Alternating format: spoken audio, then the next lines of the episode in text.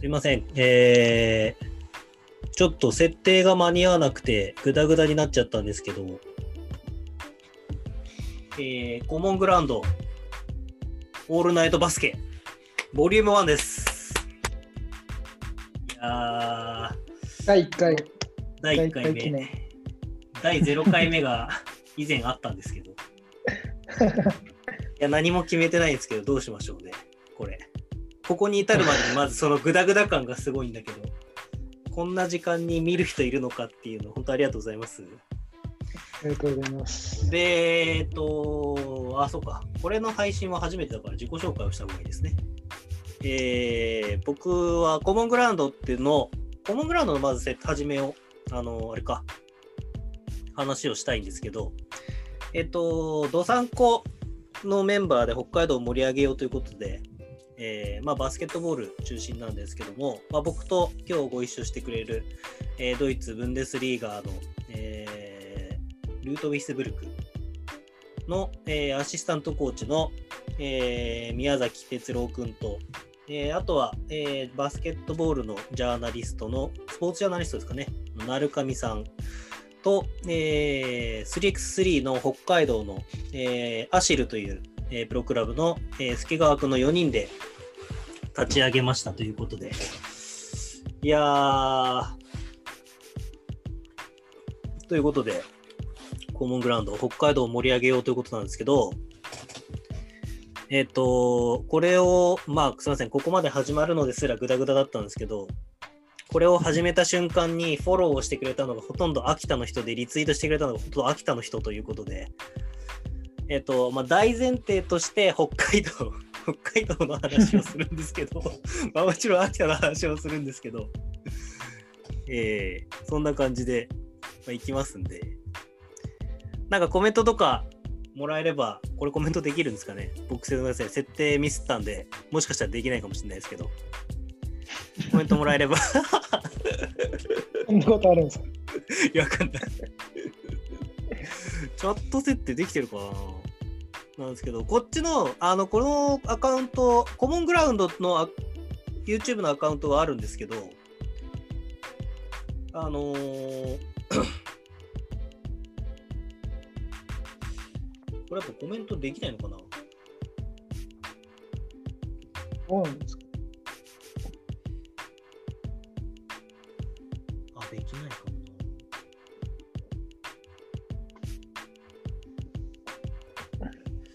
まあ、そのアカウントがあるんですけど、ちょっとこんなんか、僕も設定をミスっちゃって、あのー、24時間経たないと設定ができないらしくて、今日やったんですけど、あ、できるな。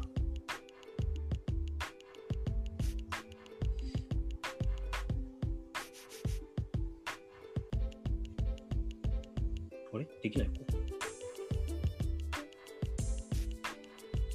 あ、コメントができない。本当だ。コメントできないです。なるほど。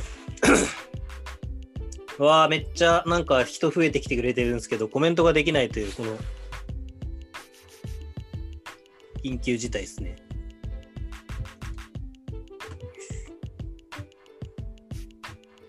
あありがとうございます。すごい人が増えてきて。っていうことは、えー、なんかあるんですね、ボタンが。ということで、まあ、コモングラウンド、ちょっと、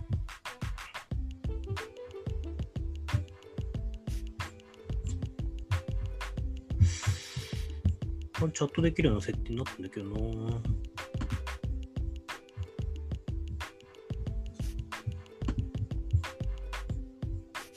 まあ、ということで、じゃあ、ぼちぼちいきますか。はい。やりまし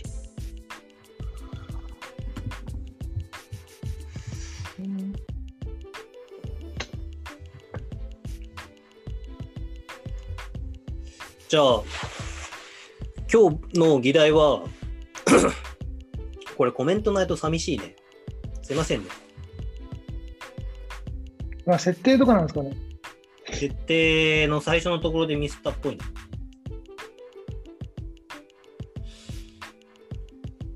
遅れないよね。遅れないです。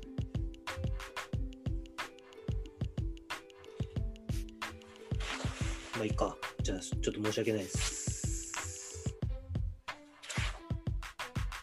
えっと、今回の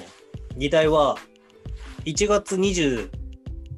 うんと、これ、見てる方、ツイッターでじゃあ、えっ、と、ハッシュタグカタカナでコモグラで、えーくれれば全部拾いますんで、それでお答えしてきます。申し訳ないんですけど、そこまでめんどくさくてやらないかもしれないですけど。ぐったぐだ。ということで、はい。多分ね、コモングラウンドってやつが、ね、あったんだよね、他にも。うんまあ、てことで、やっていきましょう。で、今回の議題が、1月27日、だから今日ですよ。日本だと。にですね、えっと、僕らの地元の北海道と秋田が試合をするんですけど、まあ、それがどんな試合になるかっていうのをちょっと、ま、やっていきましょうってことで、えっと、ドイツ・ブンデスリーガのルートビスブルクのえアシスタントコーチでビデオコーディネーターでもある、ま、宮崎さんと一緒にですね、分析というか、まあ、試合予想みたいな、今、チームどんな感じ、こんな感じみたいな、ちょっと話をしていきながら、まあ、どっちが勝つかっていうのは非常に僕は言いにくいんで、そこの言及は避けたいと思うんですけど、そうですね。うんなんですけど、まあ、そんな感じでやっていきたいと思いますので、よろしくお願いします。で、どうしよう。北海道から振り返ってみましょうか。そうです。北海道か。はい。で最近の北海道なんですけど、どうしようかな。じゃあ、ちょっと最初じゃあ僕の方から、ちょっと振り返りを出してみたいと思うので、ちょっと出しますね。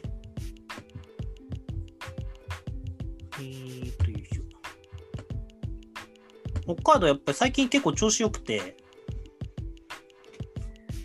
4連勝中ですか？そうですね、4連勝中ですね。で、今年まだ負けなし。連勝中か。で、まあ僕ちょっと、あの、ツイッターでも出したんですけど、フォーファクターって言って、そのバスケットボールのそのスタッツを出してるんですけど、これ飽きちゃったわ。なんですけど、まあこんな感じで、今、北海道が、えーこの4連勝ですね。えー信州からの4連戦で、えー全部勝ってて、まあ、結構数字が安定してきてるんですよ、数字から見ると。で、前回10月22か、3か？くらいに1回秋田と北エールでやってるんですけど、その時はちょっと秋田がちょっと微妙で、なかなか。でちょっとここは参考にならないなっていうところで、えーあんまり話はそこをしてもしょうがないかなって思うんですけど、今、北海道がポゼッション、ここですね。この、この欄。が、まあ、80ぐらいに安定すると結構勝利が近いっていう感じで試合が進んでて、で、まあ、スリーポイントが当たってくると、この PPP 得点効率が1超えてくるみたいな今チームになって、で、結構僕がざっくり見た感じだと、あのージョーダン・テイラーが、えーピックアンドロール、ハンドラーで使って、で、ニック・メイヨの、まあ、真ん中ですよね。うんハイポストあたりのショートロールのところにまあ合わせるっていうのが1個ベースで、ジャワットが怪我で出れるか分かんないんですけど、ジャワットがポップアウトで外に開くっていうのが、えー結構ポイントかなって思ってて、で、えっ、とに、えっ、と、ジョーダン・テイラーがいるときは、あのーなんていうんですか、えっ、と、田島朝日選手が、えセットで出てきて、コーナーを埋めてて、ジョーダン・テイラーに寄ってきたディフェンスのところの、えー外しで、コーナー3とかを狙ってくる。で、彼は逆サイドにこう、フックパスで飛ばすこともできるんで、まあ、かなり山口選手とか、まあ、葛原選手が効いてきてる。まあ、山口選手はかなりでかいかなっていう気はするんですけど。なんかすごくこう、オフェンスのフォーマットもバランスが取れてきたんで、まあ、得点、おそらく体育館も、練習体育館もあの固定になったことによって、シュート練習のスポットもかなり継続的にトレーニングができてると思うんで、まあ、そういう意味で、この得点効率いかに上げるかっていうのと、えー、まあ、そのいい流れになってきたっていうのは、オフェンスの安定感、誰が何するかっていうのがかなり明確になってきて、この安定してきたのかなっていうところが、まあ、北海道の今いいところ。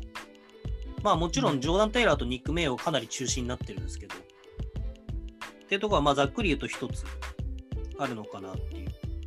で、勝ってる試合に関してはやっぱりかなりターンオーバーが少ないんですよね、北海道は。ここなんですけど。今回の、今回も、えー 比率なんですけど、えー、ターンオーバーで、えー、オフェンスが終わった、えー、パーセンテージが、えー、10%いかない試合とゲーム1が、で11%。これはかなり優秀な成績なんですけど、だそうなってくると、まあ、割かし勝利に近づいてくるかなっていうチームで。で、一方、秋田は、ポゼッションがやっぱ多い。B リーグの中では多分一番多いですね。今、全部平均を出してないんで分かんないんですけど。で、ここで、まあ、この最近の数字見ても90超えてくるぐらいの平均で4試合、えー、戦ってるんで、4連勝してるんで、こっちも。えー、年末から、昨年からやればもっと勝ってるんですけど、あ、すみません、川崎に1回負けちゃったから、5連勝からの1敗してからの1勝。で、やっぱり川崎に負けた試合に関しては、そのポゼッションが増やせなかった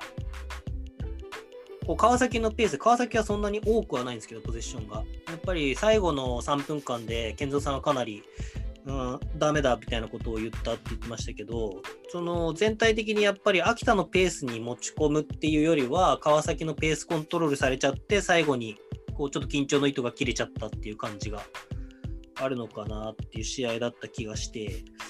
うんそういう意味では、秋田はどっちかっていうと、北海道よりも最近、その秋田は得点効率が低い側のチームだったんですけど、最近そこが数字が伸びてきてるんで、まあ、結構どういう試合になるのかは面白いなっていう。で、どっちもディフェンスリバウンド弱いんですよね。うん、基本的には、数字的には。ただ、秋田はブロックショットがあるんで、そのブロックショットがある分ディフェンスリバウンドがないっていうのもあるんで、だそこの兼ね合いも結構面白いかなっていう。ブロックショットをどう回避するかっていう北海道と、ブロックショットをどういつも通り導いていくかっていう秋田の戦いはかなり結構そこの生命線になるかなっていう数字から見るとそんな感じのゲームかなって思ってて。結構だからそのどっちも仕上がってきてるんで面白いかなっていうふうに僕は思ってるんでこの試合は結構注目したいなっていうのがまあ地元っていうのもあるし秋田が僕結構好きなのもあるんでなんですけどどうですかね宮崎さん。そうっすね。自分は、えー、っと、この間の試合、前回の試合しかまだ見れてないんですけど、うん、まあ、北海道は、まあ、いいか悪いかは別にして、その、ビッグマンが少ないというか、なんていうんですか、怪我で抜けたりとか、ハーブがいなかったりとかして、あの、チームで守らなきゃいけないっていう意識が芽生えてきたのかな、芽生えたというか、そこを徹底したから、横浜の試合とかは 2, 2連勝できたし、うん、あの新州の試合も勝ったんじゃないかなと思ってて、で特にその、まあ、インサイドが多分北海道、本当に穴というか弱点だと思うので、うん、そこを、まあ、ダブルチームだったりとかで、まあ、どうにか抑えるっていうのはやってたと思うので、そこは良くて、うん、でもやっぱりまだピックアンドロールの時にあの前まではヘッチンでしたんですけど、うん、クイチに、まあ、名誉だったりとか、玉木だったりとかがいて、で、この間の試合だった河村に割られて、そこからアシストをされてたので、そこをあの低すぎず、あの高い位置でフラットで守らないと、まあ、秋田だったりとかもハンドラーの選手はうまいと思うので、簡単にパスが出てくる。でかといってヘッジに出てしまうと結構秋田秋田自身もヘッジヘッジのディフェンスをやってるので、そうそうだよね。もう、なんですか、な慣れてるというか、別に、うんあのプレッシャー食らえても、ポイントガードが球が飛んで、で、オープンスリーだったりとか、インサイドに合わせられあの合わせるプレーが得意だったので、うんヘッジに出ると、ちょっと厳しい試合になるのかなと思います。ヘッジに出ちゃうと、多分秋田はそのいなし方は多分一番うまいと思うんだよね。うん、そのトラそう今言ったようにトライアングルでダイバーに入れたりとかアングルチェンジして。だそこをどう考えて、これ思ってる以上にすみません、人が来たからコメントできないのすごい寂しいですね。いやー、方法は考えたいんですけどね。そうなんですよ。だから、でも秋田、この間僕、ダブドリの取材で行かせてもらったんですよ。はい。で、もう練習の強度が試合かっていうぐらいすごくて、秋田あれですよね、あの、2週間、1週間ぐらいやってましたっけ ?2 週間ぐらい。2週間かな2、週間やってうんバイウィークでだ。からきっと多分シーズン中だけど、あの、なんですか、強度が、強度を落として、なんですか、試合がこうやって過密、今週とかも土日やって、うん。水曜日やって、土日やって、多分そんなに上げれないと思うんですけど、うん、多分それも重なってるのかな、わかんないですよ。普段からそういう練習をしてるのかもしれないんですけど、ああ、でもそれはあるのかもしれない、確かに。な強度をこう保つというか、うん、選手に聞いたら、普段からこんな感じだとは言ってたから、ああ、じゃあ、普段から。逆にでも、きっとその、1回落とすみたいのがない方が、まあ、その、コンディションもしやすいとかっていう面もあるのかもしれないし、うん緊張感とか、その選手側がスト、それがストレスにならなければ普通だって思えれば、逆にこう試合に対してさ、こう一回落として、もう一回上げてみたいなのってやっていくのって結構大変じゃん。そうですね。まあでも、なんていうんですか、土日やっぱり土日試合って結構ハードじゃないですか、そのうん。連戦、土日で。で、あきっと月曜日はオフだったとして、まあ、火曜日で、でまあ、水曜日試合とか、まあ、なかったとしても、まあ、火、水、木、でもし金曜日と移動、移動みたいな感じで、そのうんやっぱ疲労がなかなか抜けない、ね、抜抜きにくいのかなと思うので、高い強度で練習するのももちろん大事だと思うんですけど、うん。フレッシュさというか、多分秋田の売りって激しいディフェンスだと思うので、うん。もちろんその高い強度を保ちながらやんなきゃいけないのはあるんですけど、やっぱり疲れてくるとダメダメになるというか、ディフェンスがおろそかになってしまうとあれなんで、まあ、そこのコンディショニングのバランスというか、上げすぎず、でもなんか下げすぎずみたいな、確かに。まあ、やっぱり難しい難しいと思います。え、単純にさ、秋田見てみてどう思う？手が速いなと思います。出てくる手が。その、コースとかに入ってくる。というかもうわかんわかんないですけど、その多分 B リーグの笛と。ドイツの笛とか、ヨーロッパの笛とか、NBA の笛とか、多分もう本当にバラバラだと思うんですけど、うん。まあ、同じルールのも、フィバのルールのもと、でも、ここは吹くけど、これは吹かないとか、うん。これはもう、なんていうんですか、め吹き吹きたいみたいなうん。ファールがあるじゃないですか。ファールとか、まあ、バイオレーションとか。その時に、自分がちょっと気になったのは、多分秋田の、なんですかね、ハンドチェックうん。で結構ファール吹かれ、もちろん吹かれてたんですよ、川崎の試合も吹かれてたんですけど、うん。もっとなんか嫌がらずに川崎の選手がアタックしてたら、もっと笛が鳴ってて、ある意味フリースローだけでどんどん点がかさんでくるんじゃないかなみたいな。なんかもうい何回かそういう、なんですか、うまく自分で引っ掛けて、ファールもらうような選手もいたんですけど、うん。やっぱりなかなか、それこそ川崎だったら藤井選手だったりとかうん。が、そういううまい、なんですか、ファールのもらい方がうまいというか、うん。手があるからそれに自分から引っ掛けて、で、ファールをもらうような、そういう技術っていうのを多分北海道がもしやらなかったとしたらうターンオーバーが増えるじゃないですか。ん。うん。ってなると厳しい試合になるんじゃないかなと思います。そうじゃなくて逃げないで自分でアタックしていくだったりとか、ある意味ドリブルついたらあピックアンドロールにドリブルついたらヘッジに来てダブルチームであのトラップに来るのでうん。なんかある意味セットしないでスリップしたりとかドリブルつかないで、あの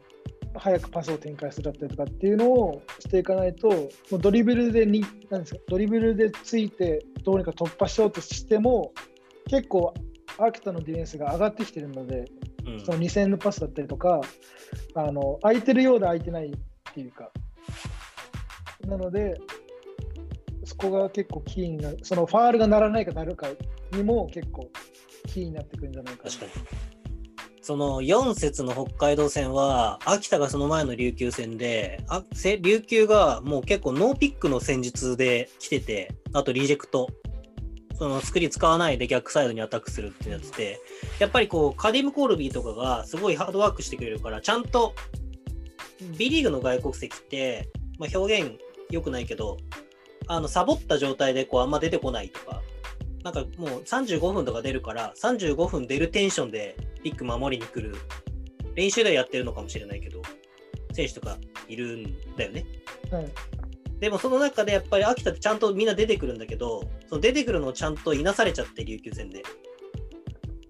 で、まあ負けた試合があって、で、北海道はその次だったのさ、第4節。3節で連敗してうまくいかなくて。で、それは琉球が素晴らしいっていう部分なだけというか、まあ、秋田攻略法を一つ提示してしまったというか。で、北海道戦はその後、水曜日ゲームだったから、多分そのもな戻す時間がなくて、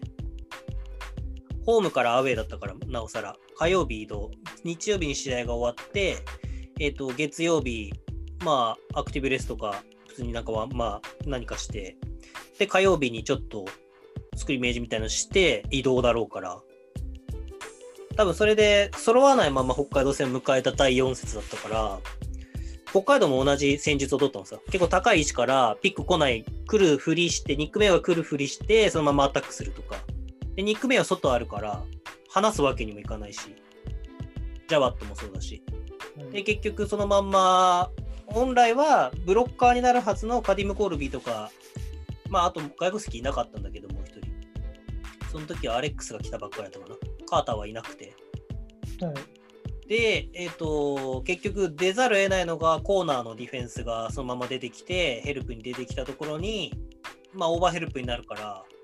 コーナー空いて、そこの中野とかが、すごいスリーポイントを高確率で内田とかが決めてったっていう試合展開で。だまあ、秋田をすごく完全に崩し崩されてしまった。試合は、むしろあの試合が一番今シーズンでは、ほレバンガが一番崩したのかなっていう意味でも、まあ、注目したいんでね、ここは。まあでも多分そのさっきも言ってましたけども多分第1戦目とうん。多分本当に全く違うゲームになると思っていて。うん。それはもうお互いに多分徐々にその、まあ、シーズン半分ぐらい過ごして完成されてきた部分とあとはまあ選手のそういう編成が変わって少し変わったりとかしてうんるのと、でまあ多分コンディション的にはどっちも変わらないので、まあ、言う強いて言うならレバンカがちょっと移動分だけ。うん、かなぐまあらいです、ね。怪我人もいる。るし、怪我人も、はい。あのやっぱりそこの、多分本当に鍵になるのは、どの試合もそうかもしれないですけど、ターンオーバーの数と、どれだけファールをもらえるか。確かに。あのーちらっと今調べてみたんですけど、えっと、川崎がゲーム1で秋田に勝ったときに、こんなに出るかって思うんだけど、あのーフリースローの割合が68.52なのね。はい。だからそれだけやっぱり、まあ、自滅、まあ、秋田のこの欠点というか、良くないところはやっぱりそのアジャストに対して苦しむから、自分たちを貫くから、それはいい意味でも悪い意味でも。だからアジャスト、レフリーにアジャストできなくて、フリースローを与えすぎちゃうっていうのはどうしてもあって。やっぱあれですね。手の速い男はダメですね。何その名言みたいなやつ。いや、やっぱなんかもう普段自分たちもそうなんですけど、やっぱりなるんですよ、ハンドチェック、もう置いてるだけで。あだから、もう、なんていうんですか、もう取れる、本当にあそこにあるんだったら、あのチップして取ればいいと思うんですけど、ーうん、なんか後追いまでしちゃうというか、奥まであー。なって、で、引っ掛けられて、ファールとか、本当になんか、グッディなんだけど、手がやっぱりあるから、ファールになるみたいな、っていうのがあるので、本当にもう、はんなんですか、ハンドチェックししない、ハンドチェックしないというか、その、触れない、コンあの触らない、オフェンスに触らないで、し触らないででも、しっかりボールにトレースして、あのパスを簡単に出させない。うん。っていうのができて、秋田は、秋田の4秋田のビッグマン、4番とか外国籍選手ってできてたんですよ。うん。それで、この間のファジーカスだったりとか、うん。その川崎の4番の選手だったり5番の選手からパスを出そうとしてもパスがうん。だ出せないとかターンオーバーになるっていうのがあったので、まあ、レバンガも結構多いじゃないですか、4番からハンドオフだったりとか、4番がダンスとか、その4番からみたいなっていうのが多いので、そこをしっかりあのボールを大切に扱わないと、結構ターンオーバー連発で、なんですか、フラストレーションが溜まっていく、どんどん。うん。それはね、ちょっと聞きたかったことがあって、ジャワットがいるのかちょっと分かんないからあれなんだけど、あの、秋田がオールコートプレスを川崎にしたときに、おそらく、あの、アギラールとかあの辺を狙ってたんだと思うんだけど、こう、ガードがどっちかというとパスで展開を作るように仕向けて、コフィンコーナーのハーフラインとサイドラインのマジャルとこうあたりで4番に持たせて、で、4番を孤立させて、そこから一気にディナイして、パスコースを減らす。で、ハンドラーに本来なるはずの、えっと、1番、2番、まあ多い1番、2番は、3番が逆サイドの多分コーナーとかにいて、で1番、2番はまだ、あの、バックコートにいるから、ボールを戻せないから、そこでちょっと追い込むみたいなことをやって、結構あれやられるとレバンがきついだろうなっていう。ジャワットがいたら、ジャワットが一回こう落ち着かせて、コントロールできるだろうけど、やっぱあそこが、まあ、例えば桜井さんとか山口とかになってくると、まあ、割れるんだったらいいけど、もし割れなかった場合に、ターンオーバーになる確率はかなり高いのかなっていう感じは。レバンがあれですよね、結構、ガードが運んできて、ハーフラインぐらいでビッグマンビッグマンに渡して、ハンドオフみたいな、とかが多いので、うん。なんかもそもちろんそれもいいと思うんですけど、なんか、ボール運びの時に、えー本当になんですか、自分の目の前にビッグマンをセスクリーンかけさせてうん抜く、簡単、シンプルに、なんか、もちろんパスでつないでもいいと思うんですけど、別にゾーンマン、ゾーンプレスとかではないないから、うん。でいれなんていうの人がいればいるほど上がってくるうん。から、まあ、最小人数というか、でもいいのいいんじゃない？無理なんか変にパス、パス、パスっていうよりかは、うん。もう1個ススクリーンをガンってかけると、意外と、なんか、まあもちろんフリースローの後とかは結構ゾに、2、2、1みたいな、2、1、2、1、1。そうそう、ワン、ツー、ツーみたいな感じの。なんか映像ではあの半分しか映ってないんで、あの下はわかんないんですけど、まあ、ワン、多分ワン、ツー、ツー、ワンみたいな感じになってるんですけど、なんか変に5人が行っちゃうと邪魔になっちゃうので、うん。でまあ、レバンガの5番だったら、まあ、ニック・メイヨとかになってくるんで、まあ、ニック・メイヨは上げさせて、まあ、4番だったりとか、で、球を運ぶっていうのが一番簡単かな。なんかあれ変にさ、やるよりは。あれだからさ、逆になんかパプを復帰させにくいだろうなと思って、もし怪我が良かったとしても。ちょっと選択肢に入ってこないな。うんあれパプにプレッシャーかけられたら多分パプ持っていけないから。ただ、まあ秋田からすると、でで出たら、うん、パプが出たらもリブランさせます。あの、まあそうだね。くこのこっちに来る、こっちに来るなっていうか、ボール運びはボール任せ関与しないで、はい。逆になんかシールドとかしちゃえば結構簡単にパス入っしてたんで、まあ、無無理にというか、運運ばないで。うんもらうなるほどね。あともう一個聞きたかったのが、東京に勝った試合があって、秋田がはい。12節。東京に勝ったんだけど、その東京って結構そのサイドサイドでピックアンドロールをこう使って、で、アレックス・カークを真ん中に置いて、ショートロール気味に使って、ショートロールに当てて逆サイドに飛ばす。まあこれはもうルカが来てからずっとその形でバスケットボールを展開してる中で、その、えっと、今なんかレバンガも若干それっぽくなってきてる感じがあるというか、はい。えっと、ジャワットじゃねえや、えっと、ジョーダン・テイラーが、やっぱ彼ユーロでやっててうまいから、えーピックを、ハイピックをこう使ったところから、横にこうスライドしてって、インサイドアウトで抜けてって、そこのスペースにニック・メイヨがいて、で、まあ、スリーポイント、一回、そのケアの 3, 3番とか2番とかが入ってきて、逆サイド飛ばすか、またトップに飛ばすかとか、彼の場合、コーナーにもボール飛ばせるから。っていう時に、その、東京は秋田の113のゾーンにすごい苦しんだんだよね。はい。長谷川昇とか、えー細谷選手とかがこうすごい入れ替わる、あの、とりあえずセンターを抑えて真ん中を。はい。で、結局ボールがうまく回んなくなって、東京も行きたいタイミングでピックに行けなくなるっていうのがあって、あれはレバンガに対しては、こうどうどう通用するのかなっていうのはすごい聞いてみたくて、あの113。イメージわかるレバンガに、レバンガにやってこないんじゃないですかね。あの。ゾーンをそもそも。はい。なんか、ある意味、あちょっとアルバルクのなんかそのスリーポイントとかそういうのわかんないですけど、うん。北海道って結構シューターが揃ってるじゃないですか。それこそれこそ、新しく入った山口選手だったりとか、うん。中野選手も、葛原選手も。結構は、外からのシュートは入るから、うん。なんか変にゾーンにするよりは、マンツーの方が、別にビッグマンのところでミスマッチができないと思うので、うん。そっちの方がなんか守れる。あでも、多分なんか変、ワンワンスリーとかじゃなくて、そのツースリーとかで、あの、なんていうんですかね、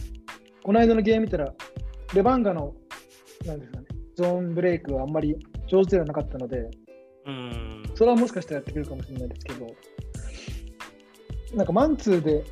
守ろうとするんするんじゃないかなと思います。それこそそのプレッシャーとかかけやすいんだったら。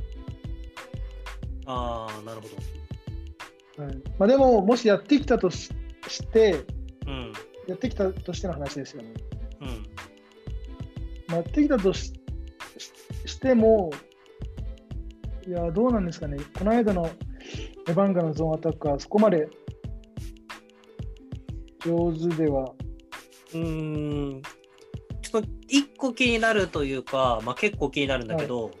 横浜のゾーンも決して優秀なゾーンではなかったっていうそうですね。結構穴は考え、うん、ことを考えると、結構そのゾーンで試合は動くのかなって気がしてて。で、はい。そのノーピックで試合を展開して秋田がうまくいかなかった試合の時はあの113のゾーンとかってもうなんて言うんだろう。やらざるを得ないゾーンだった。うん。その僕個人的な印象では。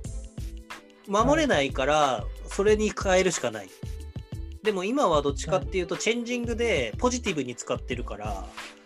でそうするともう結構その113のあそこの2人が走ってきてで中山選手とかがリバウンドを取ってそのままボールプッシュしてきて2人はもうコーナー走り切っちゃってるからまあウイングまで上がってきて一手上がってきてパス入ってきたら今度リムランのセカンドビッグファーストビッグが飛び込んできてアーリーで入ってくるみたいな感じでダンクかまされるみたいなのもあるし。はい。そこからがやっぱ早いから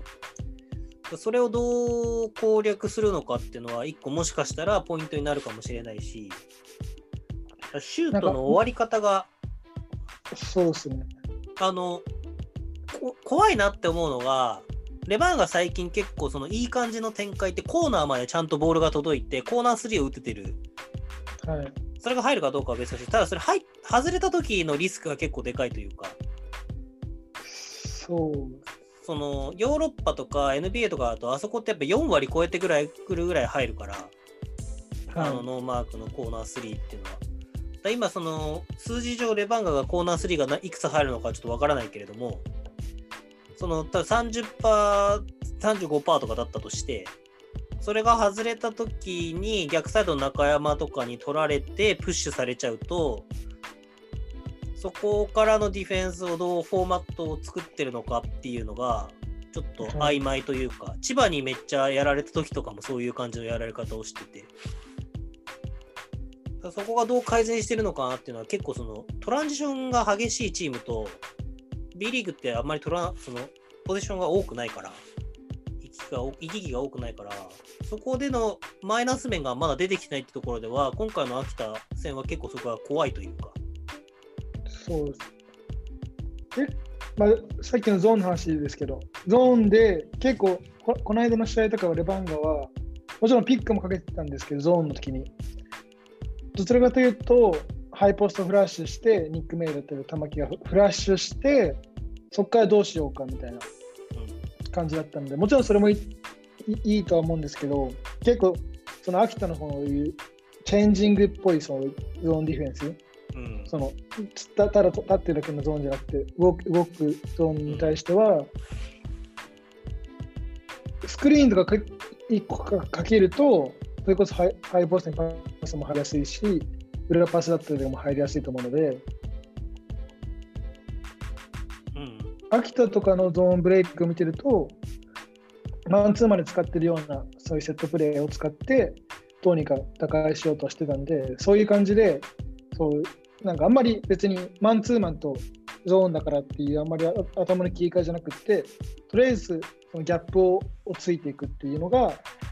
なんかうまかったのがこの間の秋田の試合だったので。なんか北海道もそういう感じで、ま、ただハイポスフラッシュであまあノーマークだとシュート打つみたいな。で外れたら入ったらいいけど外れたらみたいな。で結構ギャンブル的な感じだったんでもうちょっとノーマークでもシュート打ってたからこそそこをもう少し修正していくのかなっていうのは思います。これ今ツイッターにコメントもらったんですけどはい。すいません。YouTube にコメントが載らないんで今ツイッターの方に僕のツイッターの方にタイムラインのとこにコメントをもらえれば拾えますんでただタイミング的にうまく拾えるかちょっとわかんないですけど。ただ今見てくれてる人がいるっていうことの安心感がもうすごかったですね。この深夜1時に。バスケットボールの話をするっていう。いや、そうなんだよね。なんかでも、だからすごくこう、さっき勝敗予想しないって言ったけど、秋田の方が分があるのかなっていう感じはすごくしていて、そうっすね。いやーあの、個人的にこれすごい最近思ってるのが、なんつうの、笑ってんの？いやいや、北海道の、北海道のやつにだけね。確かに北海道のコンテンツなのに。いや、思うのが、北海道すごく良くなってきて、あの、これはざっくりとした差なんだけど、あの、これ宮崎くんがどういうのかちょっと聞いてみたかったんだけど、あの、い千葉とか宇都宮とか、それこそこの間千葉と宇都宮が試合をしてて、千葉がもう20点差で負けたんだよね。千葉と、宇都宮がやって、はいはいそう。はい。それこそ佐藤拓磨君が復帰したばっかりで、結構楽しみに見てたんだけど、宮崎君の先輩の。はい、なんか、まあ、復帰の試合だから、まあ別に、次第、佐藤拓磨選手自体は、その普通の、普通というか、互角点の活躍みたいな感じなんだけど、まさか20点離れるとはっていうゲームで、そこで感じたのが、そのプランニングというか、ゲームプランの中で、その自分たちのバスケットボールをしたいじゃん？基本的に。はい。はい。よく日本でも言うんだけど、自分たちのバスケットボールを展開したい。はい。でも、自分たちのバスケットボール、当たり前なことなんだけど、自分たちのバスケットボールをやっても対人スポーツだから、相手があるから、相手が自分たちのバスケットボールに対して対策とか、それをクオリティを上回るものをやってきたら、まあ、勝てないわけだよね。はいまあ、能力差もあるけど。でも、宇都宮はどっちかっていうと、その、これ秋田にも言えるんだけど、自分たちの展開に持ち込む力を持ち始めてるっていうか、どういう相手がどういう対策をしてきても、とりあえずこの形までは持っていけますみたいな。で、それで多分すごい健三さんが、そのゲーム1で川崎に負けた時にすごい怒ったんだと思うんだけど、その結構一進一退の攻防をやってる中で、どう考えても抑えておきたいところを秋田が抑えられなくて川崎に負けた。まあ、それは川崎が素晴らしいっていう側面もあるけれども、そのゲーム2やった時にそれを全部ちゃんと抑えてったら、あの結果で終わったってことを考えると、秋田がやりたいことをやるというよりは、秋田の展開になるようなところをスカウティング含めて全部抑えてったら、ちゃんと勝てるんだぞってことを証明した。うんっていうのはすごく今日本バスケットボールがい一個レベルが上がり始めてるのかなって気がしてて宇都宮もそうだしでもなんかまだレバンガにはそこまでの力は正直ない。自分たちの展開をやっと見つけ始めてきたぐらいのところだから。でまあ横浜もまあ失礼だけど横浜もどっちかというとまだ横浜はむしろ迷走してるというか形は多分あるんだろうけど河村勇輝も入ってきたしいろんな要素含めて、こうこれをまだそのこう表現しきるところまでは行ってないチームメンバーはすごいパトリック・アウドが個人的に好きだし、まあ、ベクトンとか強いし、あとやっぱあともう一つ言えるのは秋田の外国籍がスコアラじゃないこと。やっぱベクトンとかアウダに対してのダブルチームがめちゃめちゃ成功してて、そこはすごいいいなって思ったんだけど、じゃあこれを、えっと、秋田になった時に、秋田のスコアラが誰かっていうと別にコールビーではないから正直。うん逆に言うと、そのアタックした日本人とかスリーポイントを打ったものを拾っていくのがコールビーの一番の仕事だから、これはそのダブドリで取材に行った時にも長谷川昇選手も言って、やっぱりケイシーが拾ってくれるから、もう一回打てるみたいなことを言ってて、だそういう意味では、その、ちょっとその、いいか悪いかは別として、日本人が得点を取りに行くよって言ってるこの秋田のやりたいことっていうのは非常にこう今の日本バスケにとってはアジャストが難しいのかなっていう。うんここだけ、秋田だけやり方を対戦相手は変えなきゃいけないというか。っていう意味では秋田の方がその流れを持っていきやすい存在チあチームというか自分たちの展開に持ち込む力みたいなものを持ってるのかなそうそれってドイツとかだとどうなのかなってちょっと聞いてみたくて。今絶賛ルートビスブルクドイツブンデスリーガ首位のアシスタントコーチに。はいまあ、ここで自分がゲームプランを話すわけにもいかないんですけど、あの、日本語わかるやつが聞いたら次戦のゲームプランを話せる、はい、でもなんか、やっぱなんか、じゃあ次の対戦相手がこれだからとか、こういう守り方をしてくるとかっていうのはもちろん見ますよね。そのうん時に、秋田と北海道でこう考えた時に、この間の試合は秋田、インサイドを攻める、わかんないです。多分全部の試合そうかもしれない。インサイドを攻めるっていうよりかは、うんトランジションでバーッと走ってって、うんスリーポイントだったりとか、うんもしくはピックアンドロールを使ってパスをさばいて外でシュートだったりとか、まあボ、ピックアンドロールでスイッチした時に対して、スイッチだとやっぱり外国人同士じゃないのでミスマッチが生まれてシュートを打てるだったりとか、インサイドで。っていう感じだったので、まあ、外を守る、外のスリーポイントを守らなきゃいけない。っていうのがまず一つだと思ってて、でこの間の北海道と横浜の試合は、もう横浜はほとんどもうフロッピーのアクションを使ったとしても、うん何を使ったとしても、とりあえずインサイドにパスを入れるみたいな。うんで、それに対して北海道はベースライン側に行かせてダブルチーム仕掛けてて、で逆にあのミドル側に行かせるあの行かれてしまうと結構簡単にシュートを決められてたので、うん。っていう感じで多分対策してたんですよ、多分うん北海道は。なので、ある意味、ま、守りやすいというか、うん。でもし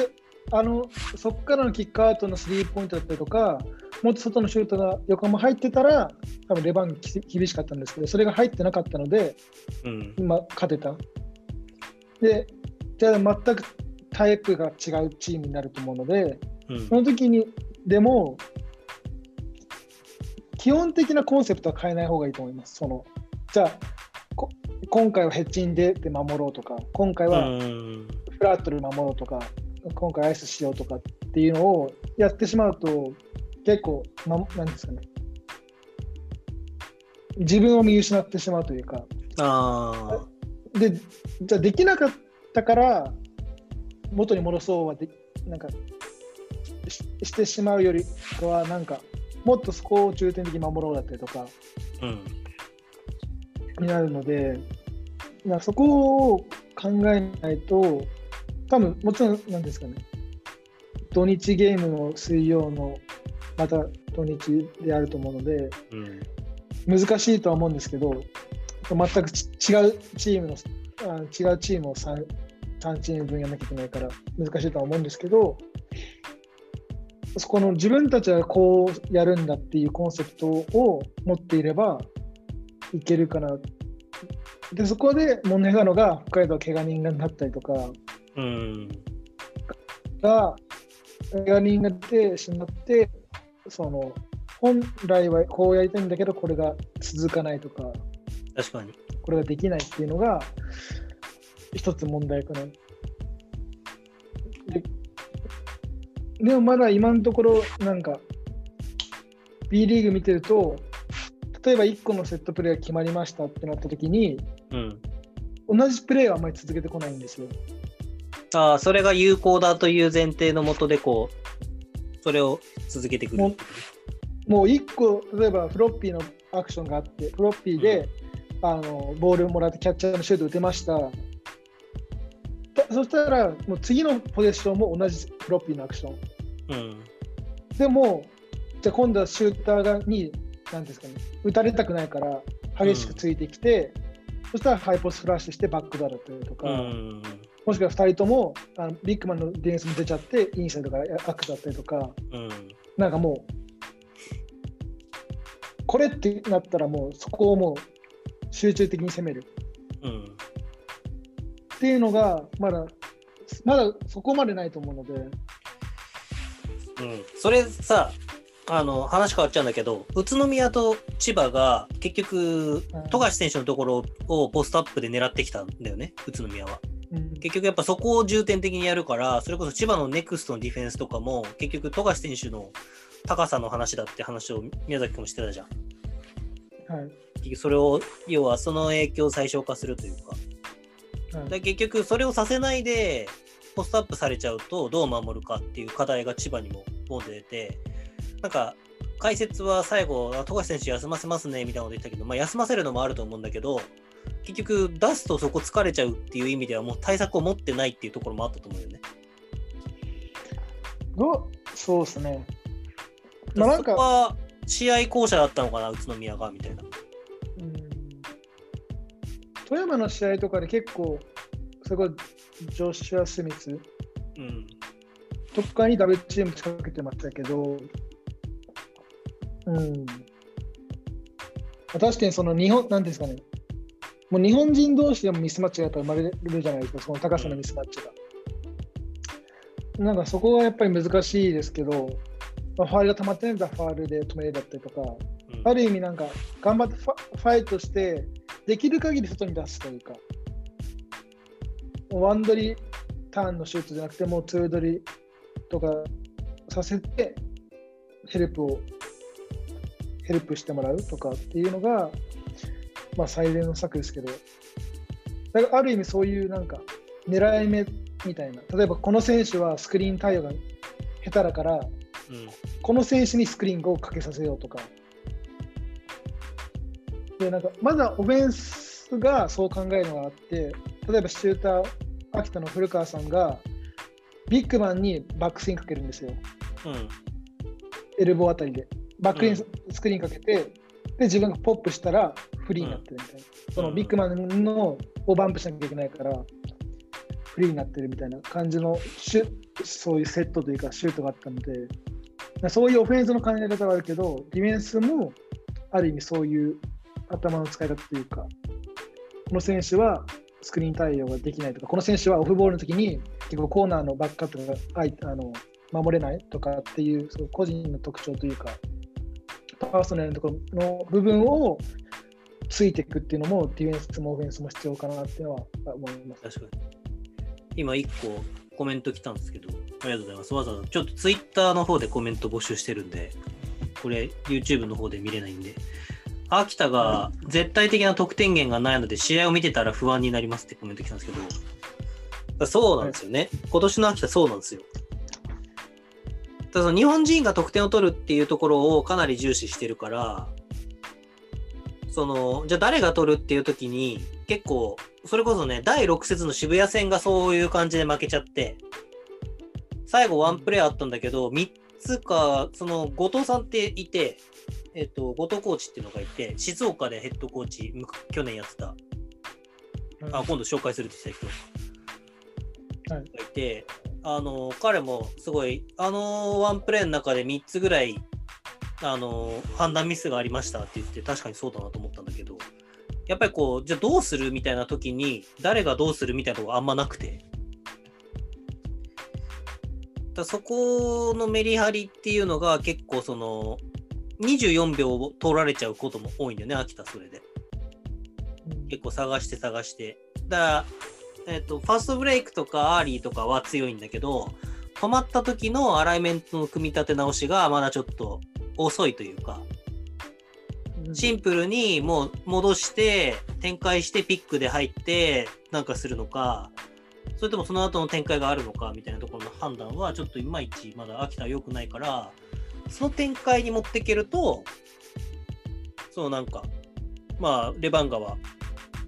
勝利する確率は高いのかな。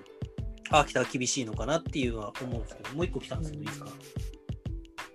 宮崎さんへ質問です。連勝おめでとうございます。現状、ドイツでのドイツ、ドイツのリーグで活躍できる日本人はどれぐらいいるでしょうか？また、ドイツリーグでの外国籍の概念などがあればお伺いしたいです。とのことです。それはあれですか？今、ドイツにいる日本人ですか？じゃなくて、日本人で。ドイツ、日本人でドイツで通用する人はいますかと。ああ、そういうこと。渡辺ゆ、渡辺裕太と。それは日本人というそのくくりではない気がするな。それはもうだって、今日さ、ちょえたまたま朝さ、ワークアウトしてて、たまたま。はい。あんなさ、2メートル6あとかあってさ、後ろ飛びながらブロックする日本人なんていたみたいな話になって、はい、えいないよねみたいな。そうですね。日本人どれぐらいで、どれぐらいですかね。なんかまず、わかんないですけど、なんか、第一として、その、チームに入ります。で、言葉が英語じゃないですか。うん。うん。だから、まずそこのコミュニケーション、だから英語を喋れるとか理解できる、コミュニケーションできるっていうのがまず一つ大事ですよね。うん。多分それで多分半分ぐらい削られると思うんですよ。半3分の1ぐらい。3分の2ぐまあ、らい比江島君もコミュニケーションが取れなかったっていうのが大きかったっていうのはざっくり報道は流れてるけど。なんか、例えば自分ぐらいで言ったとしても、コーチだと別に、別にというか、その理解してるだけでいいじゃないですか。それを表現する必要はないから。うん。プレーで、プレーで表現する必要ないからいいじゃないですか。でも、でも理解して、プレーで表現しなきゃいけないから、まずそこが難しいですよね。うん。多分その時点で3分の2ぐらいいきます。3分の1ぐらいですかね。削られますかね。多分。で、その、その次に、なんですかね、身体能力というか、その全部走ってるも飛ぶもそうですけど、そういうフィジカルだったりとかっていう面で。で、まあ、最後はもうシュートですよね、そのシュ シュートを、うちの、なんか、うちにも結構ちっちゃい選手もいるんですけど、その選手とかは、もう練習中だと、もう8割ぐらい、8割 ,8 割ぐらい、うん。シュート入るぐらいで、でまあ、試合でも4割ぐらい、4割5分ぐらい入るシュシューターでポイントガードの選手なんですけど、その選手がいて、だからシュート力それぐらいなきゃいけない。あとはまあ、そういう身体力でまあダンクだったりとかできる。っていうことを考えると、どれぐらいですかね、1, 1割とか0.5とか。逆に具体名とかいる？この選手だったらいけんじゃないかな。テーブスかい、テーブスかい。あいけるんじゃないですか、それこそそういう言葉のこと英語は関係ないよね、テーブスカイだと。はい、はい。なんかあのーテーブスカイ選手のプレーって、ジョーダン・テイラーっぽい感じがちょっとして、スッてこう横に抜けていくインサイドアウトとか、結構ヨーロッパ向きなのかな、あれってちょっと思ったりとか、うん、アメリカっていうよりは。いいんじゃないですかね、テーブルス。あと、なんかあの、フィニッシュも、どっちかっていうと、ゴールに向かっていくっていうよりは、離れて、こう、流れながらそのままフィニッシュできるから、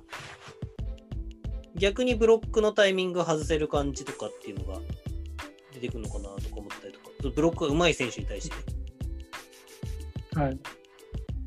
あと、見てると、結構パス、たわパナ球離れ、アシストも、まあ、多いんですけど、別にアシストじゃなくて、それ自分が起点になって、どんどんパスが回っていくようなプレーも多いので、なんかいいいいと思います。とかですかね。昔、富樫選手がイタリアとの契約が破棄になったっていう、まあ、有名な話だけど、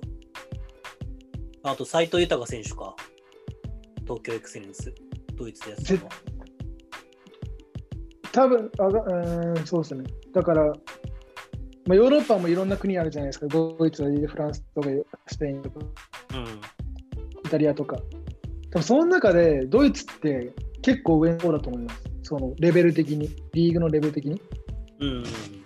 だから結構、でもそれでもなんかよあのユーロリーグの有名なチームはフランスとかイタリアとかあのスペインとかになってくるんですけど、うん。でもリーグ的に一番そういう、まあ、こ国際的というか、いろんなアメリカだってアメリカ人の選手が多かったりとかってするのはドイツなので、うん、そうですね。だからまあ、テーブス選手とかですかね。あとは、どうぞまあ、動けて、長身でピあの走れるっていうか、長身で走れる。で、英語が喋れるとか、理解できるとか。須田先輩は須田先輩。え、これ、これ別に言えなくないですか、ね、これでも須田君は結構スポットシューターっぽい感じだもんな、もう。うん、なんかやっぱり、か、あの4番のまあ2メーターぐらいあって、外のスリーポイントが入るみたいな。2メーターなくても196とか8とか。でも、シェーファーとかも結構面白そうだね。その、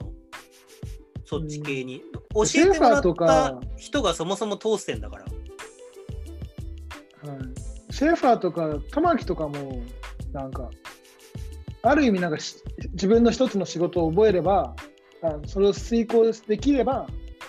全然使えると思いますでもそれ以外がひどすぎるとそれ以外がひどすぎると厳しい。先輩じゃなくて同級生だとグイグイ来るね、玉木君。な、はい、あ、玉木は玉木はあれじゃないですか？もっとなんかリムランさせるかピックかけて玉木ピックかけて自分でダイブしてとかそれをなんか40あの4 3ポゼッション4ポゼッション10ポゼッションぐらいで、うんそれだけでもそれこそニック・メイユとか外があるから、あの、それ、玉木に慣れちゃって下がってると、玉木にダンクされたくないから下がってると、ポップされて、シュート打たれあの入入るみたいな。そうそうそう。そのさ、だから一人ぐらいいそう、感じたのが、あのレバンガの今の好調の理由ってあの日本人がすごくいいとかっていうわけわけではないっていうかそシュート入るようになってきたってのがあるんだけど、あの外国籍3人のリズムが合ってきたっていうのがでかくと思っててやっぱりその、ジョーダン・テイラーがピックで使った時にメイヨが何するかとやっぱりジャワットのポップアウトがこうかなりタイミングが良くなってきてすごくそこがまずその相手の脅威になってる。それによってさっき言ったコーナー、逆サイドのコーナーが開くとかとここまでジョーダン・テイラーが見えるから。で、かつアタックしてきたらやっぱりどうしても本来行くなってもし約束になったとしても同じサイドのコーナーの選手に田島選手がいたりとかしたらった時に行くなって言われててもやっぱりあってちょっと動いちゃって寄ったところにパーンって叩かれて中野とか田島選手のコーナー3が入るとかっていう展開が増えてるから。はって考えるとやっぱりそのこの3人がすごくリズムが取れてるっていう意味ではその玉木選手が彼が今言ったみたいにピックリブランピックダイブだけでもできるようになってくるとそれジャワットがいなくてメイヨになった時にメイヨは外に開けるからうん同じ形をメイヨでも作り出せるピースに彼がなれたらかなりフィットするんだろうなっていうイメージはすごく湧くんでね。多分わかんないですけど、多分ニック・メイヨの外のスリーはグリーンライトで、で、マーキーのスリーは多分なしなんですよ、レバンガとして多分。うん。見てないからあの、全シュートを見てるわけじゃないからわかんないですけど、うん玉木がポップするっていうよりかは、玉木はもうロールしてとか、バナナロール、あのショートショートロールするぐらいだと思うんですけど、だから、でも玉木、あのディフェンスがあれにもよりますけど、玉木が、それこそ橋本選手だったり、田島選手からアリューパス待ってダンクみたいな。っていうのはできると思うので、うんうん、それ、なんか中途半端にミドルでもらわせて、スポットアップシュートっていうかは、そういうプレ確かにーの方がいいかな。それこそダンカースポットの使い方がもっと上手くなればそうですね。ダンカースポットの使い方がいあの正直日本人で今レバンガで一番上手いのが桜井さんってとこはちょっと問題な気がするんだよねうん。だから桜井さんがそこメインでやる選手じゃないけど一番上手いっていうところは誰か補ってほしいなって個人的には思っててだからそこで使うのはすごくもったいない選手というかあもう一個来たあ結構いっぱい来た。アクタブースターで引さっきの、何？さっきのそのドイツドイツリーグで活躍できるみたいな、できる人何人いますかみたいな、あったじゃないですか。うん。でその考えって、別に日本、なんていうんですか、ドイツのリーグに日本人枠はないから、外国籍枠になるんですよ。うん。ってなったら、あのまあ、ドイツリーグでプレーしてるアメリカ人と同じ扱いじゃないですか。っああ、そうね。て考えたら、日本でプレーしてる、それこそ、もう今、あのこっちに来ましたけど、西 B2 のにあの西宮のアレックス・ルオフハンブルク行った。ももともと、はい、もともとやってましたし、今もやってますし、あと、群馬にいるマッキニー・ジョーンズ、うん前、千葉にいた、もうドイツのリーグにいましたし、まあ、多分みんなが知知ってると思うんですけど、琉球の。ジャック・。琉球の。エヴァンス、ジャックリーもエヴァンス。も、はい、ドイツでやってたので、うん。それと同じだと思って、お同じだと思ってくださいというか、同じ感じの日本人と思って。今、秋田ブースターから西野君はどうかでかくて外がある感じだけど、渋谷に行った選手団の西野君。うん。はい逆にそのでも、個人的に思うのは、宮崎君が答えてないから意味ないんだけど、彼みたいな選手は、行くんだったら早く行ったらフィットできるから、その早めに行ける準備をどれだけできるかっていうのは、そのトップリーグにズドンっていくんじゃなくて、下でも、うん。ただその要は、馬場雄大が G リーグに行ったみたいな感覚と一緒で、ドイツの2部とか3部とかにもう20歳とかでズドンって入れれば、そのまんまいける可能性とかっていうのはすごくあるんじゃないかなと思うけど。だから大学4年まで待ってるってのはちょっと難しいのかなって、個人的に。そうだから自分全然そのパーソナルの性格とかわかんないんですけど、見た感じ、結構クール、クールっぽいじゃないですか。うん。なんかもっと、こう、なんて言えばいいんだろうね。ガツガツしてる感じ。ハングリーさが欲しいと思います、多分。だからそれが、多分日本の B リーグの選手に足りないのか、日本のリーグ、日本人に足りないことかもしれないですけど、うん。なんかもっと熱くっていうよりかは、もうし死に物狂いというか、もう生活がかかってるみたいなぐらいじゃない。なんか結構わかんないんですけど、B リーグの選手って1年間守られてるじゃないですか、基本。うん。その、なんていうんですか、途中で契約解除ってなかなか、なんか何かしらやらかさやらかさないとないんじゃないですか。そういう、なんていうんですか、社会的なことを。うん。なんか別にプレーがダメでもう、まあ、ベンチにはいるみたいな。うん。でも、ドイツの場合、ヨーロッパの場合はそうかもしれないですけど、もうダメだったら切られるから、それは毎日がし、あれだよね。サッカー選手が海外に行き始めてヨーロッパサッカーに入り始めた時から、まあ、うん。まずそのそのカズさんが三浦カズさんが行った時も要はスポンサーを連れてきたから入れたっていう。ただカズさんはジェノア行った時に成績も出したんだけど尾骨骨折があったからそのそこでダメになっちゃったけど。で中田秀が行った後とかも何人か行ってもやっぱりその結局いや別に下手だったら違う選手取るからみたいな。別に日本人を取る必要性はないからっていう。ただ裏ではその日本マネーが入ってくるから欲しい。25人ぐらいの枠に入れとくだけの価値はあるみたいな。ただバスケットボールの場合はそれが12とか13とか154ぐらいしかないからやっぱり。そんなビッグマネーがね。うん。だからそこがなんか欲しい、欲しいかというか足りないかなって思います。だから、アレックス・リョーフが日本のリーグ、まあ、B2 ですけど、どう思うってなった時に、その競争力が足りないというか、競争性があんまりない。っていうのはそういうところにあるのかな。ああ確かになんか、うん、もっとハングリーさというか、それもうあれ宮崎君もいたと思うけどさアメリカの話になっちゃうけど伊藤拓磨長崎ベルカの伊藤拓磨コーチ GM が、はい育成年代の話になった時に何が日本に足りないかアメリカは何がすごいのって言ったら競争力だって言ってたじゃん。だかはいらもうそこの時点でやっぱりその考え方というかそのスポーツっていうものよくなんか最近俺も個人的に全然北海道と秋田の話じゃないねこれ。まあ、質問があったんで、まあ、いや個人的にすごい思ってたのが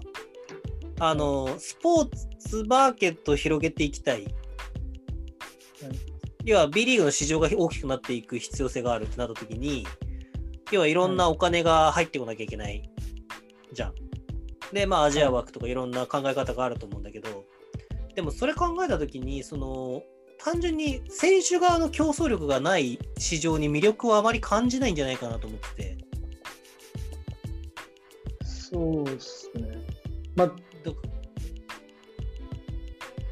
外国籍の選手が今来てる理由って、わかんないですけど、いろいろ、まあ、お金がたくさんもらえるとか、うんあのできる、あると思うんですけど、多分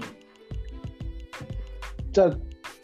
今わかんないですけど、B リーグって N- MVP は外国籍選手になれないんです。MVP はんなれにはない。なれないんですかね。今までいないですよね。その得点王とか、リバウンド王とかじゃなくて、いないね。ニックが得点を取ったけど、MVP は違うね。まあ、新人王が取れないっていうのはあったけど、外国籍が新人王は。で、ハッサン・マーティン、ドイツ行ったよね、確か。ちょうど入れ替わりぐらいかな。琉球からハッサン・マーティンって、はいルーキーで琉球に入ったはい選手が、めちゃめちゃいい選手だったんだけど、その、ルーキーの対象からは外れてて、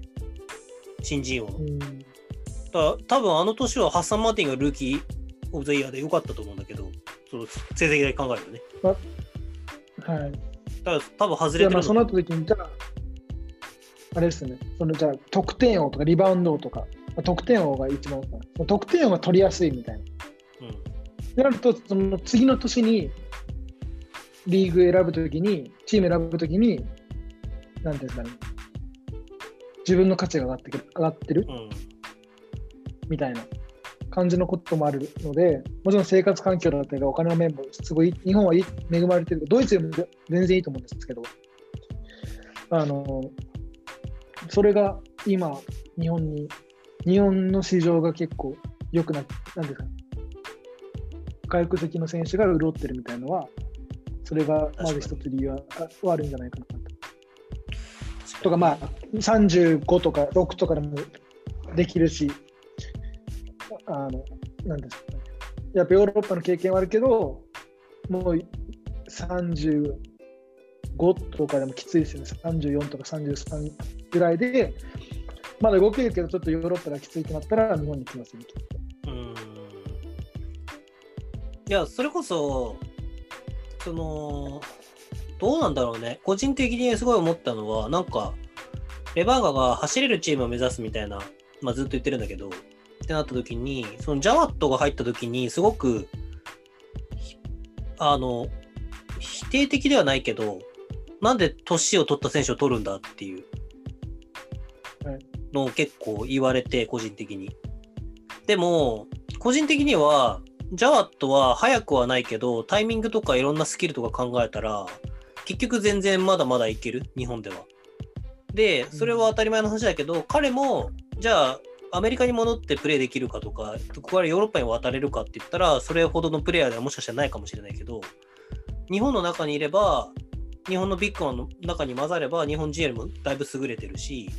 スピードが速くなくてもタイミングで勝負ができるし、って考えると自分のキャリア形成考えていけば、まあ、ダブドリのにも書いてあったりするんだけど、それは。いろんなことやってるし。そういう意味では、彼がどれだけその今、レバンガにいい影響を与えてるかっていうのは多分、すごく。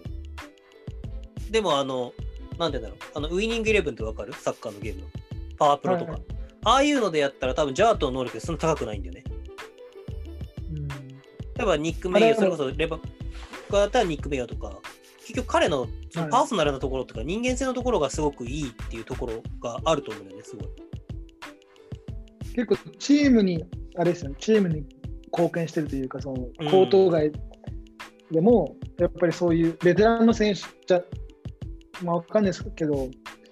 ぱコロナになコロナ禍になった時に、チームのやっぱバジェットがどんどん減減っていくのが普通じゃないですか、その集客だったりが少ないから。うん。ってなった時に、難しいですね、そのベテランのせん、うなんですかね、12人に入れる選手なのか、12人そのプレーができるなのか、できないできるできないんだけど、チームにいい影響を及ぼす選手なのかっていうのを、どっちを取るかみたいな。ここら辺もやっぱり難しいですけど、でも、ジャット選手は今のところ日本でプレーできて、まあ、新しく入ってきた、まあ、ね名誉だったりとかに対しても、やっぱりそういうコミュニケーションも取り取れる、逆に、そのチームが崩れないっていうのがいいと思います。その、この間レバンガは横浜戦のジャートがいなかった試合で、フル出場？名誉が多分、はい。かな、はしてるんだけど、多分ジャワットがいなかったらそこまで名誉ができないと思うんだよね、個人的には。そう。だからまあ、それだけする必要がないうん。ですかね。いや、だからその、なんて言うんだろう。その、結局、彼が切れちゃってもおかしくないというか。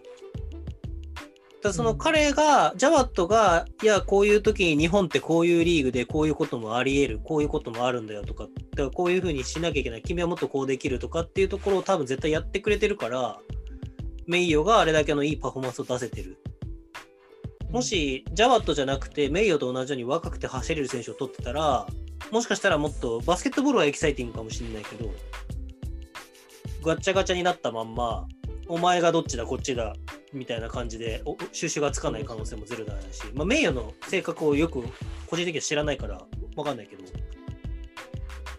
まあジョーダン・テイラーもどっちかっていうと、その多分まだユーロでプレーできるような選手だけどレバンガにいるってことはその人間的なところがすごく多分最近はそこがスポットが日本でも当たってきてるけど。基本的に外国籍って陽気じゃん。だこれも結構いろんなところに取材行かせてもらうなんてすごい感じるんだけどすごい陽気だけどすごい全力でサボるやつとかもいるし。うん。だそこが、なんていうんだろう、試合だけ、本当にバスケットボールって、こう、なんていうんだろうな、5人がうまく連動しないと、これ競技特性だと思うんだけど、サッカーだったら11人が連動してやらなきゃいけないけど、ミスが起こり得る、いっぱい起こるスポーツだから、不確定要素が大きいから、足でやるから。でもバスケットボールってやっぱり時間が限られてて、24秒、8秒、5秒、3秒とかって限られてる中の、手で扱う競技だから、やっぱ確実性がないと、誰かのタイミングがずれるだけで全部ずれちゃうじゃん。だそれがドイツリーグとか見てると、やっぱりそこによどみがなくて、日本だとやっぱりそこによどみが出るっていうのはまだ実力として差がはっきり出てると思うんだけど、まあ、そういう時にやっぱりその気遣いだとか、ちょっとしたところの顔を出せるとかっていうところとか、あとは本当に、なんだろう、こうメンタル面的にそのカバーできる能力っていうのはまだ日本には必要だと思うから、うん。ただそうね、レバンガは今年のが3外国籍の補強は本当にすごくいいと思うし、個人的にはその良くなってきてる理由は、話をレバンガにと秋田に戻したいなと思うんだけど、理由は、あの外国籍3枚を取った清永さんが GM に単独になった。今までアシスタントコーチにも入っててっていうところが単独になったところと、分析班、コーチ陣っていうところがちゃんと明確に分かれた上で、そこのコミュニケーションが取れてる。フィジカルコーチとかもそうだし、ストレングスコーチとか。って考えると、多分その、宮永さんをトップとした、まあ、GM 入れると GM をトップとしたところのその構図が今すごくいい状況になってると思うし、巡回通油的なその上のアシスタントコーチとか、その辺とかが多分やっぱりうまくいろいろ回せてるっていうところが多分すごくいいのかなっていうのはこの4試合はすごく感じる。だから、秋田にその W の取材で行かせてもらった時も、すごくその、前田健次郎アシスタントコーチ、コーチ陣は秋田のが少ないんだけど、でもすごいいろんな思考、なんていうんだろうな、役割が明確化されてコミュニケーションを取ってて、ちゃんとこういろいろ、なんていうんだろう、いろ本当にいろんなチーム行かせてもらった時に、秋田の練習を見させてもらった時に、あこんなになんか選手ストレスなく回るようにスタッフが動いてるんだっていうとこが結構いっぱいあって、まあ選手に聞いたわけじゃないかわかんないけど、外から見てたときに、いや、ここまでしてくれたら、それはやりやすいだろうな、みたいなことがたくさんあって、ただちょっとレバンガの練習は見たことないからわかんないんだけど、っていうのがあって、なんかそういうふうに考えると、その結構アシスタントコーチの立ち位置とか、ヘッドコーチじゃない立ち位置の人たちの、その役役割というか、あれも結構分かれ目かなって、この試合は。アジャストしていくときにどれだけ重要なことをポッてこう、それこそ健次郎アシスタントコーチとか、上野アシスタントコーチが、彼らは一番冷静に見てるじゃん。ヘッドコーチはどっちかとちょっとこう、熱くなるところはあるから、どれだけポッていう、ポッて大事なところに対して言葉を発せれるかとか、タイミングを取れるかっていうのは結構大事かなって思ったりするんだけど、アシスタントコーチやっててどう思う？どう思うんですかね？あ、ちょっと待って、これさ、お腹減っちゃって。ちょっと、秋田で買ってきた能代どら焼き食いながら聞くから、ちょっと、これ北海道のあれですよね。北海道のお菓子なんて大丈夫ですか？北海道の会社はちょっと今日なくて。えアシスタントコーチどう？い質問、質問、どう？や、そういうところってどう、どう気にかけてんのかなと思って。試合中っすか？試合中試合中。やっぱさ、かけていいべきタイミングとかけちゃいけない時ってあるじゃん、きっと。それこそ、ドイツだと、ルートビッツブルクはジョン・パトリックなんだけど、求めてないことは言っちゃいけないし、でも言った方がいいことも、いや、でもこれは絶対言った方がいいって思うこともあるだろうし。だからそれで試合の展開が変わるっていうのってすごく見えないけど、すごくあると思うんでね。まあ、試合、本当にゲーム中は、自分含めたアシスタントコーチが、ホームだと2人いて、あ自分含めて3人いて、アウェーだと2人なんですけど、なんか、本当にゲーム中ですよ、そのクロックが動いた時に。は、ある意味、なんか3人、4人に話しかけられても、なんか分かんなく、なんですかね、情報がバラバラになっちゃうというか、うん。多すぎるの多すぎになっちゃうから、基本的にそのトップアシスタントからだったりとか、コミュニケーションを取れるんですけど、じゃあハーフタイムとか、そういうクォーター間には、もっとここを、例えば、ビッグマンが低すぎるだったりとか、ボールマンプレッシャー全然ないとか、っていう話はしますね。あとはそういうボックススコア見て、この選手は今日はいいとか、この選手はまだいけるとか、この選手はあんまりもうダメだし、この選手はファール込んでるだったりとか、っていうなんか本当に最低限ですかね。で、なんかやっぱり座ってこうやって見てるのと、ジョン・パトリックはずっと立ってるので、立って、またずっとは、まあ、基本的に立って指示してるので、やっぱりみなんか見え方がやっぱ違うじゃないですか。うんそのあれ、全体的に。でもなんか、じゃあ今これやられたのが誰がダメだったのかとかは、やっぱり一人では見切れない部分が多分あると思うので、その時になんかそういう、あこの選手が何もあの例えばバンプしなかったからやられたとかっていうとか、この選手がローテーションミスったとかっていうのは、そういう、まあ、聞かれたら答えるみたいな。でも基本的にはそういうあんまり全部なんかじゃ自分が思ったことを全部バーって喋るのはしないです。それかまあそれこそ帰って戻ってきた選手だったりとかにあのコミュニケーションコミュニケーションだったりとかあとはまあ多分チームで多分自分が一番映像は見てると思うので、まあ、相手のこういうセコールプレーだったりとかあのは伝えるようにしてます。一応なんかベンチのとこには貼ってあるんですけど、プレーコールは。分かるように貼ってるんですけど、まあ、それでもちょっと変わったりとか、こういう対応の方がいいとか、この対応だとダメだったから、こう対応しろっていう話が、ジョン・パティカが来たら、それを伝えるみたいな感じですよね。だからまあ、でもそういう意味では、まあ、全部が全部一緒ではないと思うんだけど、秋田の前田健次郎ヘッあアシスタントコーチも、レバンガの上のアシスタントコーチも、すごい個人的に、まあ、上から目線の言い方になるかあれだけど、すごい優秀な人だと思うから、だからそこの争いって実は見えないけど、結構面白いなって個人的には思ったりとかしてて。なんか秋田も、どこの、秋田も横浜もどこのチーム、あ横浜の試合見て、北海道とか、どこのチームもなんかみんな、なんかつけてるじゃないですか。うん。な何つけてるのかなってすごい気になります。それは聞いてくれ、個人的に。いや、なんか、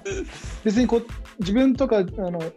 うちのチームとか別につけてないから、まあ多分ディフレクションとか、そのボックス化に乗らないところだとああ思うんでー、そうね。それを多分数値化できないから、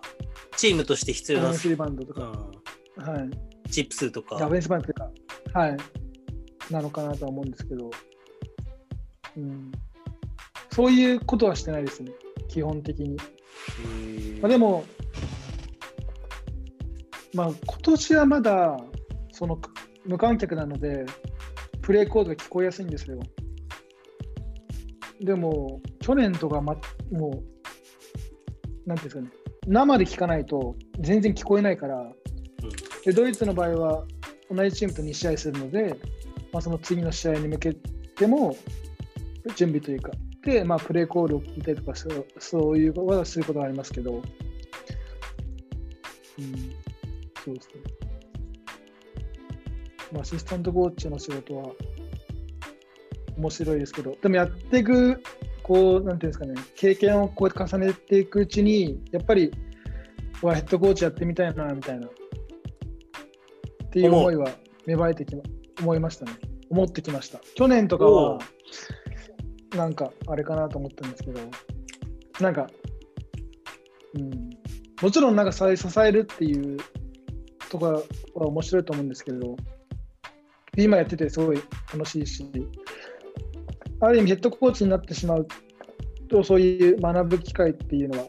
まあ、自分で頑張るなんですかね、得ていけば増えていくかもしれないんですけど、まあ、アシスタントコヘッドコーチになってやっぱりその仕事も、なんていうんですかね、これだけやってればいいっていうチーム全体じゃないですか。ことをやらなきゃいけないから、難しくなると思うので、まあ、でまだ24なので、まあ、10年とか20年とか、勉強しないとしながらというか、ですね。じゃあそんな宮崎哲郎のコーチへの思いを聞けたところで違う話題行きましょう？秋田と北海道。そうあれも、あ、で、まあ、北海道のあれなんですけど、うん。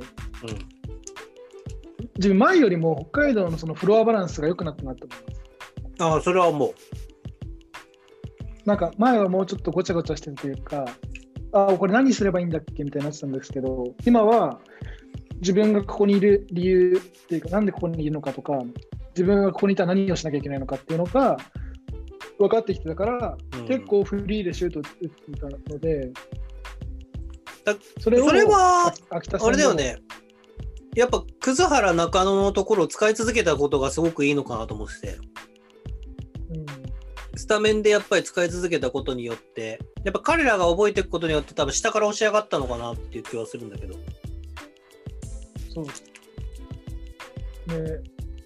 うんだから秋田の、ね横浜のゲームはどちらかというと、ボールマンプレッシャーがなかったので、結構パスを簡単に飛ばしてたんですよ、ポンポンポンポン。でも多分それができなくなる。ので、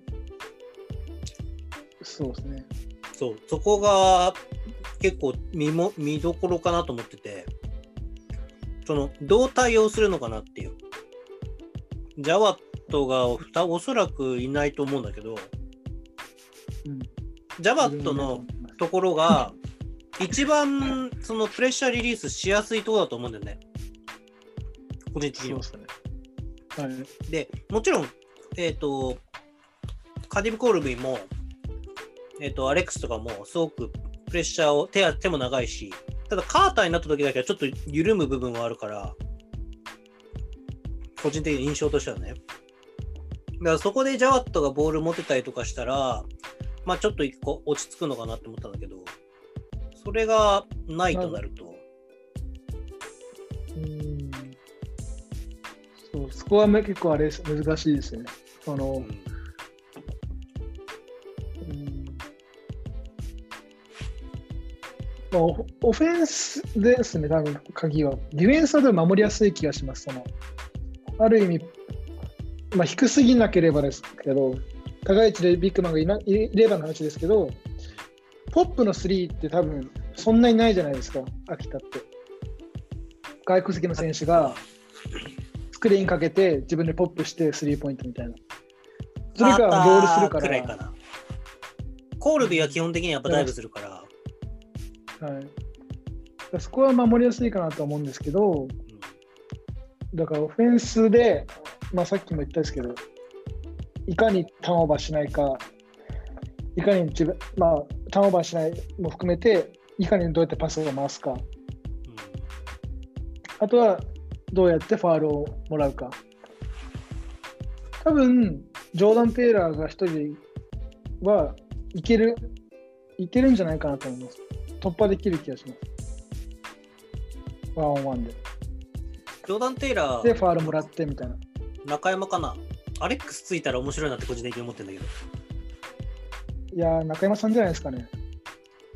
やっぱ中山か。なんかアレックスって、ここ、こここそが勝負の見せ所かなと思ってて。はい。1から5をつけるっていう一応話で、秋田に加入してギリシャリーグから。でも、なんか、1はつけるんだよ、アレックスって。でも、はいやっぱ、想定外でもないと思うんだけど、あの、日本のビッグマンが、5が、やっぱクラシカルすぎて、いや、その、もう、ちょっと話にならない時があるというか、それはアレックスが悪いっていうよりは、その要はフィットしてない。だここでジョーダン・テイラーとかをバチンと止めてくれると、アレックスの評価はグッて上がるんだろうなし、お互いヨーロッパでやってたって考えると、評価は多分ジョーダン・テイラーの方が上だと思うから、アレックスは止めたいだろうなっていう。そうですかね。でも中山がつくのが一番いいと思う。中山さんの方がうんバチバチやってるから、もしかしたら嫌が嫌がるかもしれないです。そういう意味では。あでもそれがファールになるのかファールにならないで、この間のその秋田の勝った試合のーうん1クォーター目、2クォーター、1クォーター目かな。もう本当に最初の方に、中山さんがファールになったんですよ。なんかフィジカルコンタクトみたいなので。あの女性のレフェリーが吹いたあれかがはいはい、そうです、そうです。ベンチ側のところででも自分のなった、はい、自分側になった時に吹かれなかったから、で結構そういう、そこでフラストレーション溜まって、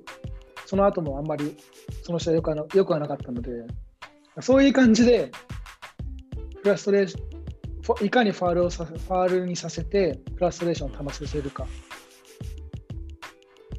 それと同じように、レバンガ、レバンガって前そうだったじゃないですか、最初の、うん一番最初の方。一番最初ねなんかファールをし、もうファール覚悟で、もうハンドチェックしまくりで、守る、それでも守るみたいな。で、ヘッジに出てみたいな。うんでもそうじゃなく、それを同じようにややり返したら、多分ちょっと、なんかなんですかね、微妙な試合になっちゃうかもしれないですけど、うんそこを抑えれば、北海道が勝つと思います。お。お。今これ見てるのみんな秋田ブースターっぽいけどいいのかそれで。そういう番組ではない。北海道を応援する番組だそういう番組じゃない。です。北海道を応援する番組です。これまたコメント来たからこれ読むね。秋田で健次郎アシスタントコーチの露出が割と多くて多分他のチームより露出が多いのかなって感じてるんですがブースターとしては健次郎アシスタントコーチにものすごく頼りがいを感じますってことで。健次郎コーチどういうことも露出いや健次郎多分秋田ってそもそも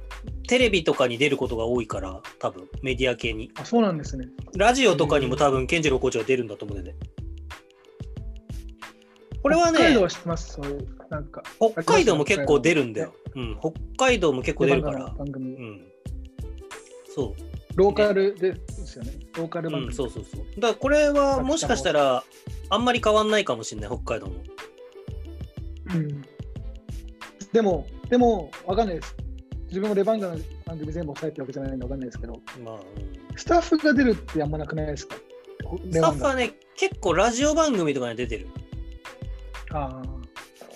でも、テレビとかはないですよね。それこそ。テレビはないね。ヘッドコーチはあるかもしれないけど、うん。アシスタントとかは？でも、健次郎さんは、あの、あ、健次郎君がニュージーランドだっけ？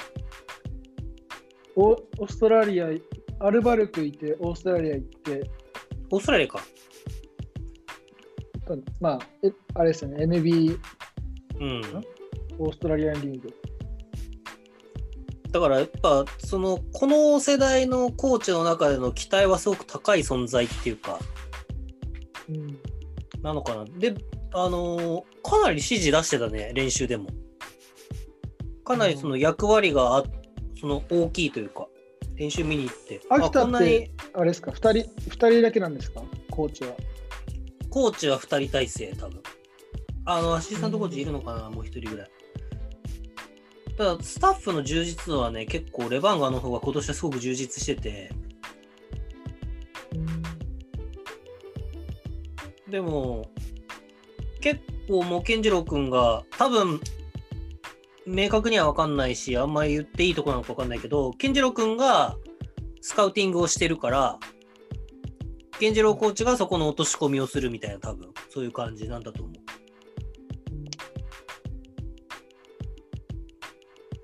なるほうん、でも、そういう意味ではね、宮崎君も似たような感じじゃん？海外から戻ってきたら。あ、健次郎君だけだね。どそうそうアシスタントコーチで入ってんの。いや、すごいと思うよ、この2人でやってんの。そうしかもあれですよね、ゲーム数とか、まあまあ、そうか、ゲーム数は多いけど、あれですもんね、同じチームですもんね、やる相手が。あ、まあ、基本的には4、ん4試合？くらいは同じチームでやるから。うんまあ多くて3ですか、多くて土日、水曜で。うん。からなんかどんな感じなんだろうかなって自分もあなんかすごい面白い興味あります。でも、ビデオコーディネーターは一応いるよ、秋田も。ああ、はいはい。あ、というか、なんていうんですかね、そういう、なんていうんですかね、一発、まあ一発勝負というか、まあ二二巡はするんですけど、自分たちも。うん。別に連チャンじゃないし、土日じああ、ゃないしなるほど、なるほど。はいはいはい。だそれって多分 B リーグだけだけだと思います。ユーロリーグとかも、どちらかというともう、例えば土曜日ゲームあって、水曜日やって、金曜日でも、1チームずつ全部違う相手だから、なんか同じ同じ相手とその次の日にやるっていうのが、それはなんか面白面白そうですね。選手は多分大変だと思うんですけど、B リーグがおそらく一番その直接対決というか、そのなんつうの、えっ、と、1勝1敗みたいな成績が多いリーグだと思うんだよね。そうですよね。うん。2試合やったら。いやー、なるほど、ね。大体同じこういう力差だったら、あれですもんね。まあ、大体1勝1敗で。2連勝するとなかなかですもんね。うん。相当力の差がない限りは。うん、こはれ、い何時までやるか決めてないんだけどさ、俺聞きたいこと聞いていい、はい。今、ドイツ何時 ?6 時ぐらい。今6時、6時です。6時10分ぐらい。いや、こう見えてですね、すごいいろんな知識を持ってる宮崎くんなんですけど、ドイツでアシスタントコーチやってる。どどう見えてるんですか？山本さんにいやまだ若いからさ、ああ、はい。なんていうの、そういう要は、こういう知識をたくさん持ってるっていうよりも、なんていうんだろう。こう難しい。日本だと、これいいかどうかわかんないけど、マネージャーとかから入って、別にコーチ業全然できてなくて、でもコーチ目指してますみたいな人は実際いっぱいいて、でもこうやってもう宮崎くんの場合って、ドイツのブンデスリーガの今、現状首位にいるチームに、普通にコーチとして入ってるわけじゃん。まあ、今後も、今後もしたいですけど、うんまあそう。今後もしいやす、すいませんね、それはなんか。す今後もしたいですけど。いません、失礼しました。いや、はい。で、その宮崎くんが、あの、内田明と長谷川の玉木と同い年。で、はいこれ一回個人的に聞いてみたかったんだけど、この間ダブドリで長谷川昇選手の取材に行ったんですよ。はい。で、まあ僕はいつもその、宮崎くんの世代の2014年のウィンターカップが一番個人的に印象深いウィンターカップで、はい。宮崎くんから同級生の宮崎くんから見る長谷川昇って高校の時からのイメージとかってどんな感じだったのかなって聞いてみたくて。ただ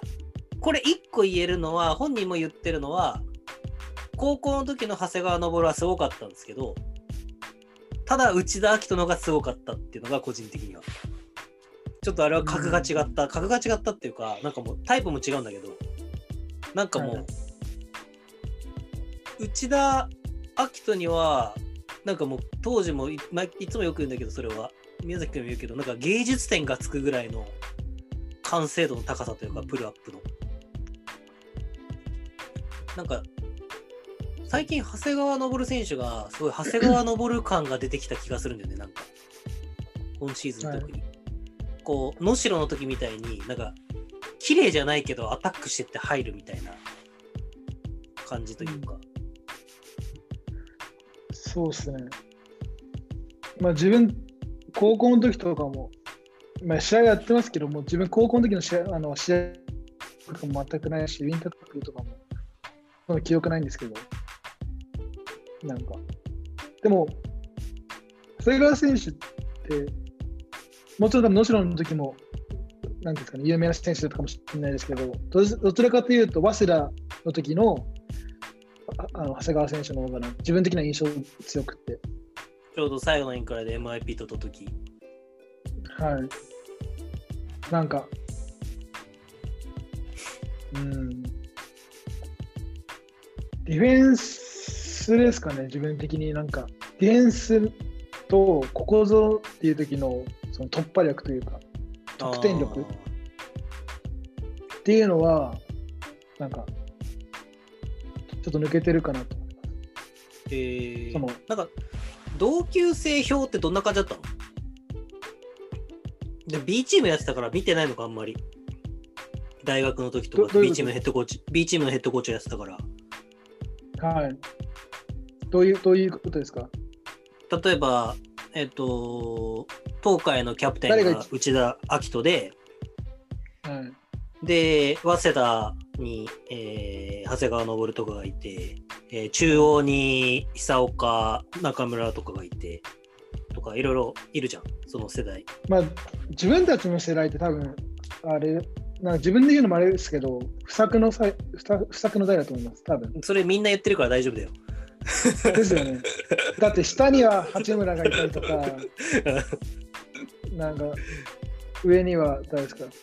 し寺園さん。上がそう、あのー、馬場雄大、まあそうそういろいろ優勢世代馬場さんとか。はい。ちょっとなんか抜けてるじゃないですか、そこ。うん、なんか、96年って。だからなんか、うん。だからある意味、インカレも分からなかった、分からない代ですよね。あの、まあ確かにその4年生だけ見たら、あ4年生だけ見たら、全然分かんない代というか。でもまあ、その下が、まあ、平岩だったりとか、まあ、大倉だったりとか入ってきて、まあ、東海が勝てましたけど、どうですかね、まあ、高校だけだ、高校の時だったら、やっぱ隅野とかが一番だったんじゃないですか。ーあー、やっぱそうなんだ、みんな言うね。やっぱあれは格が違う。内田、津山。津山とか、長谷川信。まあ、その下に八村塁がいたから。結局、結局、ウィンターカップの決勝だって、結局、明星が勝ったし、うん、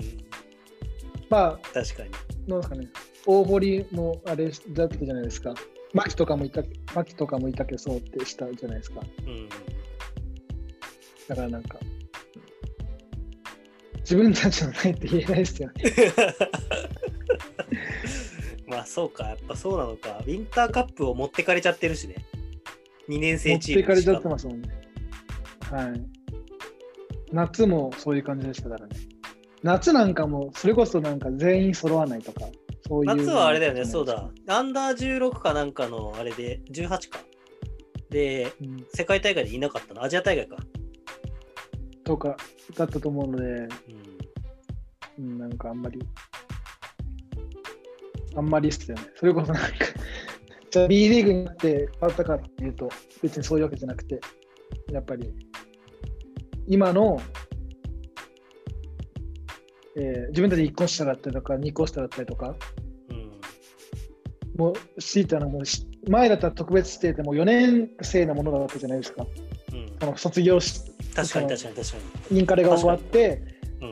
ん、あの試合がない間っていう。でも今はもう高校生も入ってるし、2年生とか1年生でも全然入るしみたいなうん。感じで、まあ、ある意味なんかいいことなのかもしれないですけど、でもそれってなんかレベルが、なんですか、日本のレベルがこうやって上がったのか、うん。その B リーグのレベルがそのままで、高校生とか大学のレベルが上がっ上がってきたのかっていうのは、ちょっとなんか微妙ですよね。うん。なんか一概にじゃあ、若い世代が入ったから、B リーグの全レベルが全体的に上がったみたいな。もちろんなんか外国籍の外国籍が増えて上がっレベル的に上がったのかもしれないですけど、なんかそこも微妙、微妙というか分からないですよね。なるほどね。確かに。なるほど。でもなんか、もい選手たくさんいますよね。いや、今日ね、ワークアウトやってて、もう、外からは何でも言えるんだけど、まあ、こんな人いっぱいいるんだろうけど、もう、こんなに自分の体動かないかと思って。ピックでジェイルしてからのステップ踏んでも、自分では直角にいってるつもりが、もう全然もう膨らんでるみたいな。うん、いやー、これは大変だなと思って、すごい。なるほどね。まあちょっと余談だったので、レバンガと秋田の話に戻したいんですけど、個人的に宮崎くんにいろいろ話を聞いてて、聞きたいことがあって、はい。宮崎くんから話を聞いてて、すごく見るようになったポジションっていうか、場所が、そのピックの、あのードロップって言って、後ろで守ってるところのスクリーン、ヘッジ、秋田はヘッジで出るんだけど、こうやって。はい。ど、レバンガも最初出てたけど、まあ、理由は何かわかんないけど、出なくなったりとかし始めて、この間の横浜のでも出てなくて。で、ドイツリーグを見たときに、そのやっぱり、いつも宮崎くんが言うんだけど、そのドロップのポジションが、まあ、コンテインとかのポジションが、やっぱり、ドイツは高くて、基本的にペイントに絶対に入れさせない。まあ、その、細かいとこは分かんないけど、見てる感じ、ペイントにガードのハンドラーも絶対入れさせないし、で、3人目も動いてくるから、ロールの、ショートロールのローラーも、そこには簡単には侵入させない。みたいな。要は、ペイントをちゃんと僕らは守ってますよっていうところがあるんだけど、どうしてもやっぱり日本って、まあ、ここの間の横浜戦のレバンガはそうだったことが多かったんだけど、こう下がりながら守っちゃって、簡単にペイントに入られちゃって、で、ペイントにやっぱり入られちゃうと、アドバンテージができるから、その分。で、もっと言うと、下がりながら守ってる人と前に進んでくる人だと、じゃあ出ちゃったら、前に出ちゃったら、ドンって抜かれるだけだし、まあ、そういうのって、それこそ横浜の河村勇輝君とかの駆け引きがすごいうまいと思うんだけど、だそこの結構設定ってめちゃめちゃ大事かなって思ってて、レバンガがどっちに振るかなってすごい興味深くて、宮崎さんだったらどっちに振るのかなっていう、その、どっちに振るのってっていうのは、ドロップのポジションを高めに設定した方が秋田にはいいのか、それとも、ちょっとずるずる行かせて、カディム・コールビーとかにあ前に出たったら、後ろ抜かれる可能性、コールビーとかに抜かれる可能性、それが結構秋田得意だから、ロブパスであり得るとか。だからずるずる行かせといて、ガード陣に中途半端なショットを打たせた方が効果的なのか、それこそ、あの、大浦選手とかは結構積極的にプルアップを打ってくるし、細谷細谷選手とか。伊藤選手いないのが一番痛い、秋田としては痛いのかなと思うんだけど、伊藤選手はそのミドルのプルアップも結構積極的に打つから。はいだ秋田だったらどっちがいいのかな？前目に出ろってやった方がいいのか、それとも横浜の時みたいにちょっとこう下がりながらのまんまでいいのか？多分、まあ、その2択だったら、高い位置にいて、まずはドライブをさせないこと。うん。結局、多分ドロップしてても、パス出すんですよ、秋田は。シュートも打ちますけど、パスもだ出せるんじゃないです出せるじゃないですか。うんだから、まずはシュートの選択肢を、その選択肢を消したいから、高い位置にビッグマンがいないと結局ダメですよね。それをだからとだからといってヘッジにしちゃうとあのそこではガードが潰れないでパスをさばけるから秋田の場合はそれこそそっちの方がまず一番簡単にやられるうん。でそれが最悪で、まあ、次に最悪なのは低すぎることこの間のレバンガのレバンガと横浜の試合みたくうん。トゥーサイドに行くときに、ビッグマンも低いし、ウィングの選手も低いから、結局自分もシュート、あの自分もシュート打てるし、パスも出せるし、ウィングにもパス、ハーキーパスが出せるっていう、もう最悪だったから、ツーサイドに行くときは。それをやられるときつい。もちろん河村選手がうまいっていうのもあるんですけど、うん。でも、あれだったら、どこの B リーグの琉球だと波里選手だったりとか、そういうパスが出せる選手は別にたくさんいるから、簡単にやられちゃうのかな。ある意味、そこ、もし横浜がそれをずっとやってれば、もっと簡単に勝勝てたかなみたいな。でも、それでも、結果が変わったかもしれないと。レレバンガがゾーンしてきたからっていう、ちょっと攻めきれない部分もあったと思うんですけど、うん。なんか変に、変にフロッピー使ってポストアップに、あのポストにポストフィードするんじゃなくて、そういうピックアンロールからのプレーの方がもしかしたらいけたかもしれない。まあ、でも、うんどっちも聞いてましたけどね、横あの横浜のオフェンスは北海道に、でもターンオーバーになった数は絶対的にポストの方が多いから、うん。そう考えたら、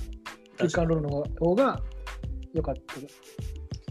らもっとそこの位置を上げないときついと思います。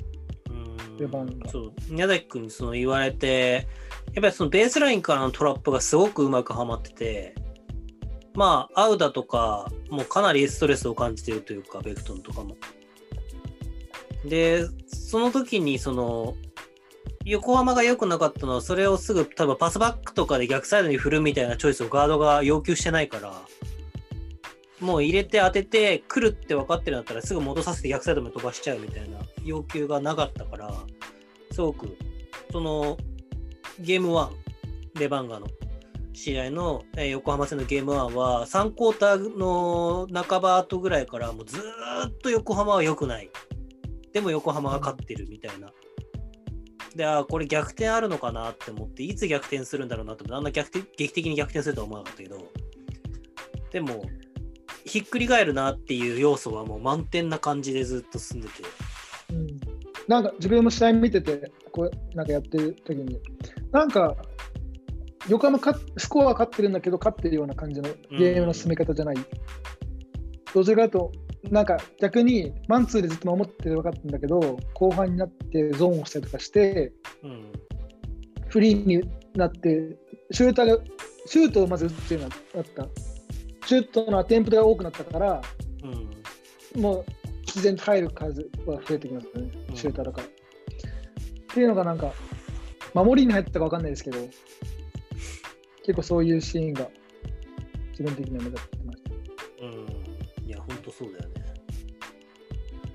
だなんか、ある意味、本当な、この横浜戦は参考にならないっていうとちょっと語弊があるんだけど、こう、秋田と比較をするのが非常に難しい試合というか、じゃあ横浜戦を見ながら秋田どうやって守ってくるだろうって全然守り方違うし、じゃあそこで、あ横浜戦で活躍した選手がそのまま秋田戦で活躍できるかっていうと、うんっていうところもあるし、あと、シューターはダメだと思いますね。うん、ディフェンスが似てる、似てるっていうか、全体的なその駆け引きの仕方は似てる気がしてて、はいそのドライブに対して一回ちょっとジャブで見せて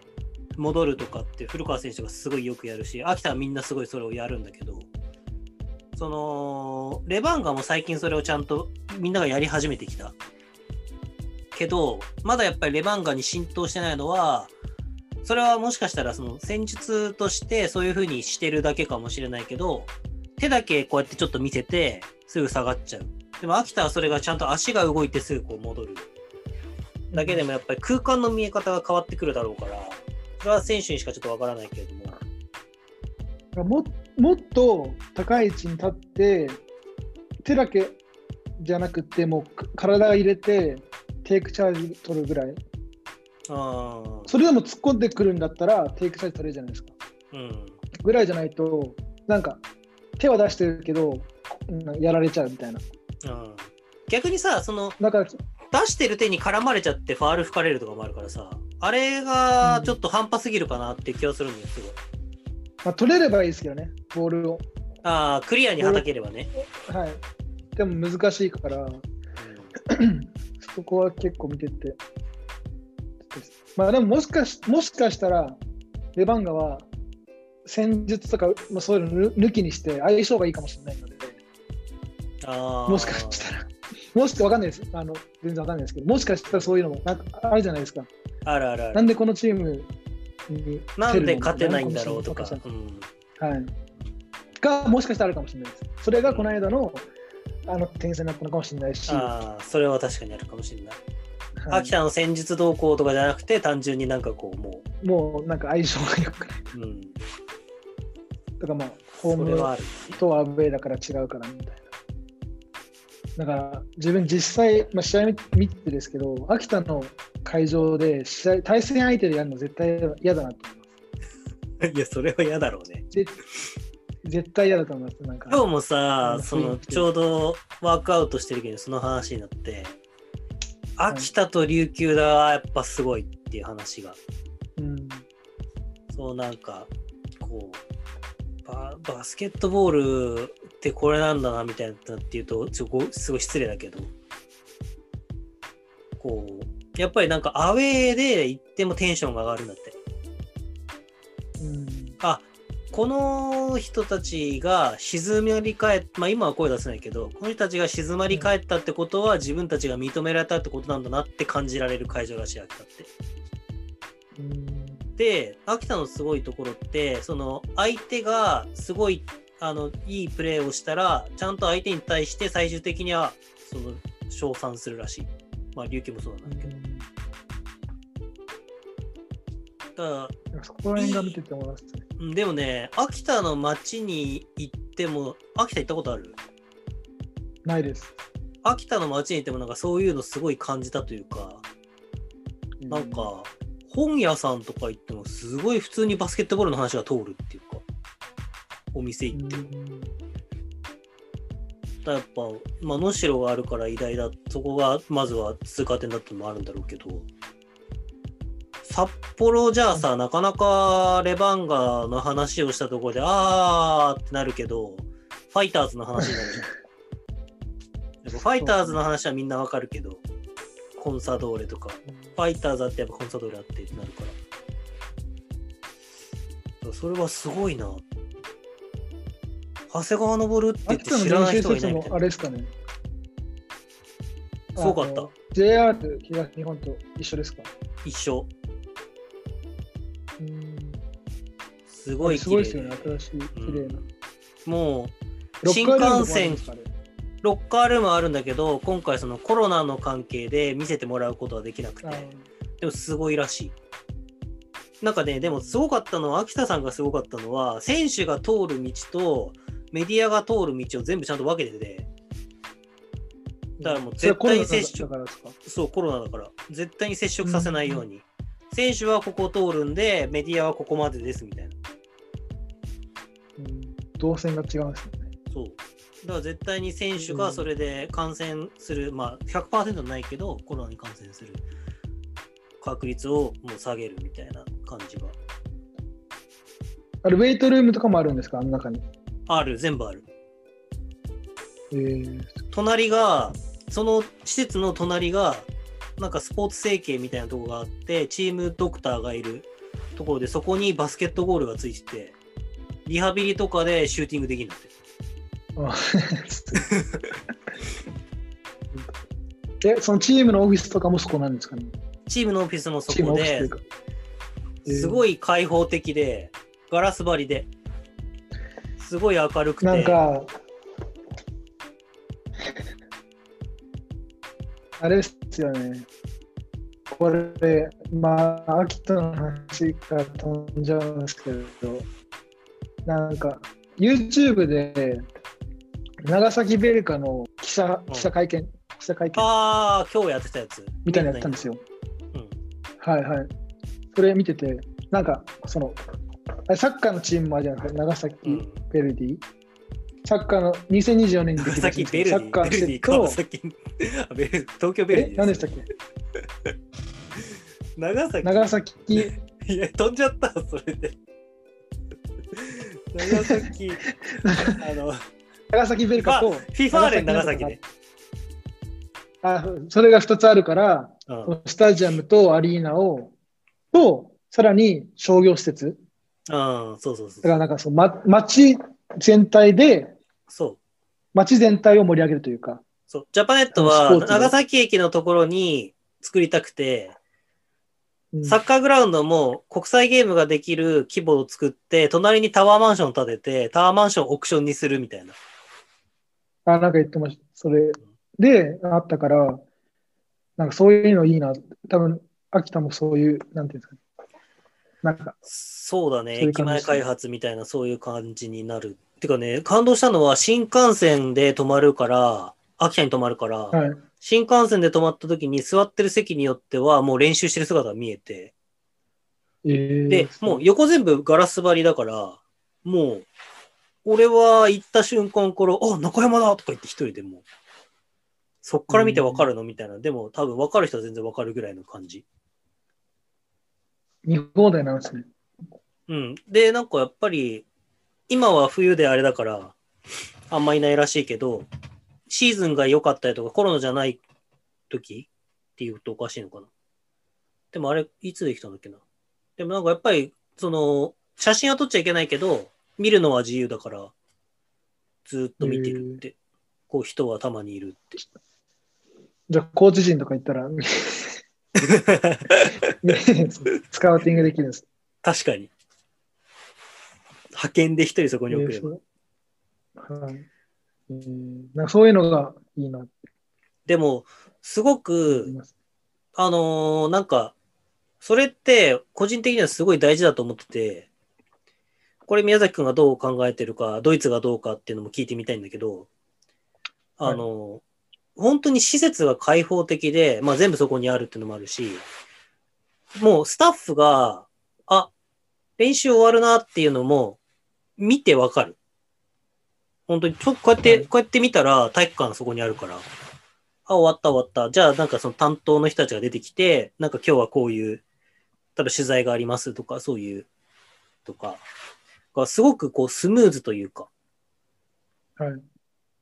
い。結構チームによっては、なんか、ちょっと待ってください、ちょっと待ってください、ちょっと待ってください、みたいな。で、いなくなって、ずっと待ってて。で、来たら、選手来ると思ったら、ちょっと待っててください、みたいな。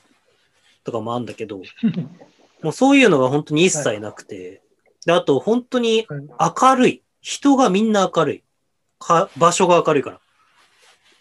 うーんなんかこう、暗い人が全然いないというか。うんでね、なんか、なんていうんだろう。お偉いさんって言うとおかしいけど、上層部の皆さんがミーティングをしてて、はい。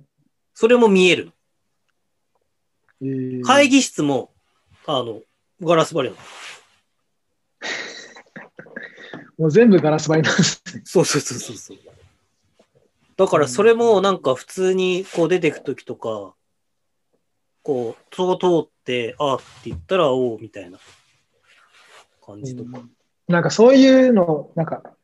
プロフェッショナルじゃないですか、そういうのってなんうか。ん。なんかやっぱり施設施設が全てじゃないですけど、うん。なんか、わかります？その、なんて言えばいいんだろうな。じゃあ例えば、じゃあ NBA のような、NBA のチームのような施設がありんって、練習場があって、ロッカールームがあって、ミーティングルームがあってみたいな。それだけでもなんか、こう、気持ち的にも上がるし、そのプロとしての自覚というか、もうなんか芽生えるじゃないですか。もちろんなんか、それでおご、なんですか、おごっちゃう人うん。もいるかもしれないですけど、まあそういうのも大事かなみたいな思ってて。でもだから。ドイツって別に、うちのチームとかもそれそこそれこそそうですけど、まあ、専用の施設っていうよりかは、普通に市の体育館が使えて、あとは小学校、中学校の体育館が使える。そんな感じなの？で、ウェイトルームも一応その中にもあるんですけど、基本的には普通になんか、なんだよ、日本で言うと、ジョイフィットとか、そういう感じのえところでやってるので、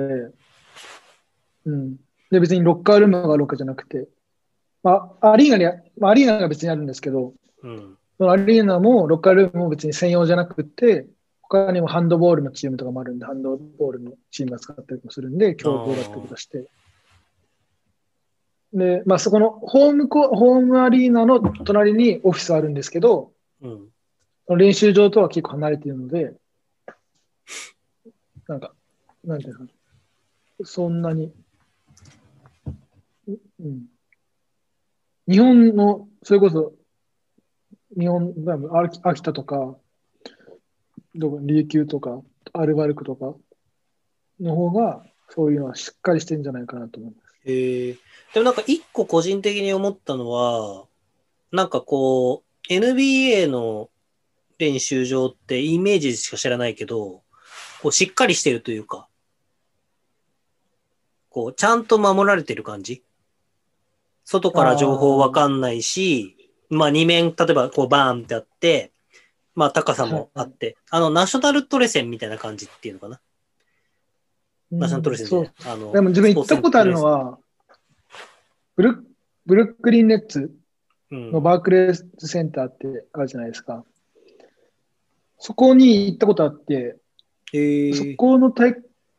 アリーナもある、その中にアリーナもあって、そのサブコートみたいな感じで練習場とかあったりとか、なんかいろ、施設みたいなのもあったんですけど、そこのブルックリンのところは、コートは一面だったんですけど、うん。まあ一応なんか2階からも見えるようになってるんですけど、まあカーテンができる感じ。ああ、そうそうそう。そういうのが個人的には理想なのかなと思って。うん秋田に行ってすごい、すごいいいなって思ったのが、その、選手自身が暗くならないっていうか、はいこう、締められすぎちゃってると逆に、なんか、暗くしようとしてるわけじゃないけど、本当に光が入ってくる。そうそうそうそうそう。そこしか、そこにしかいない感っていうか。で、うん結構その、なんて言うんだろう。夜になると、これなんか秋田の人にもすごいおすすめされて、夜になったらすごい綺麗にライトアップがすごいみたいな。うんなんかその、暗くなる、今早いじゃん、暗くなるの。はいだから明るい時と暗くなる時のまた景色が違って、なんかその体育館にいることが全然ストレスを感じないっていうか、逆に、例えば窓全然ない体育館とかだと、結構もうど、今が何時なのかとかってタイマーでしかわかんないし、刑務所みたいな感じですかね。そうそうそうそうそそうう。極論、極論言うとね。うんからなんか体育館の作りとかも結構大事だなっていうのは秋田行ってすごい思った。まあ、そういうなんか施設の作り方とかって、やっぱりアメリカとか、もちろんヨーロッパも、そのお金のビッグビッグクラブ、うん。バあのバイエルン・ミュンヘンとか、バルセロナとか、レアル・マドリードとか、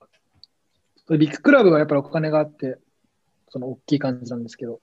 やっぱり自分たちとか、やっぱお金のないクラブっていうのはたくさんあるので、うん。そこら辺はやっぱ難しいですけど、でもそういう意味だと、日本って、なんかそういう施設の作り方とかは、最近のやつは、そういう感じで作られてるのかなと思います。いやう、んそれこそその長崎ウェルカも、練習場はもうガラス割りらしいですよ。えー、それはこれから作るもう作られてるの？2024年っつったらネタまだ作ってないんで、これから作るんじゃないですかね。なるほどね。あと3年後とかですから。まあ、でもな、なんその伊藤拓磨さんが言ったのは、すべてが全部見せれるわけじゃないから、うん。そうね。そのもちろんカーテンを閉めるときもあるんだけど、まあ、基本的には見せていきたいみたいな。っていう話をしてて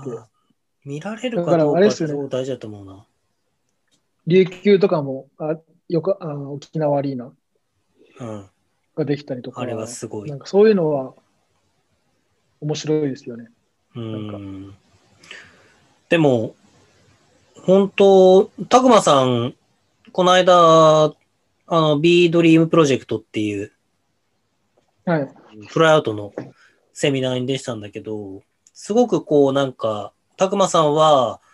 自分がチームを一から作っていける環境っていうところを重視したらしくて、うん。それじゃら長崎から声がかかって長崎がそういうことをしたいみたいな。だかなり多分たくまさんのこう考えが、を長崎が表現してくれるんだと思うから、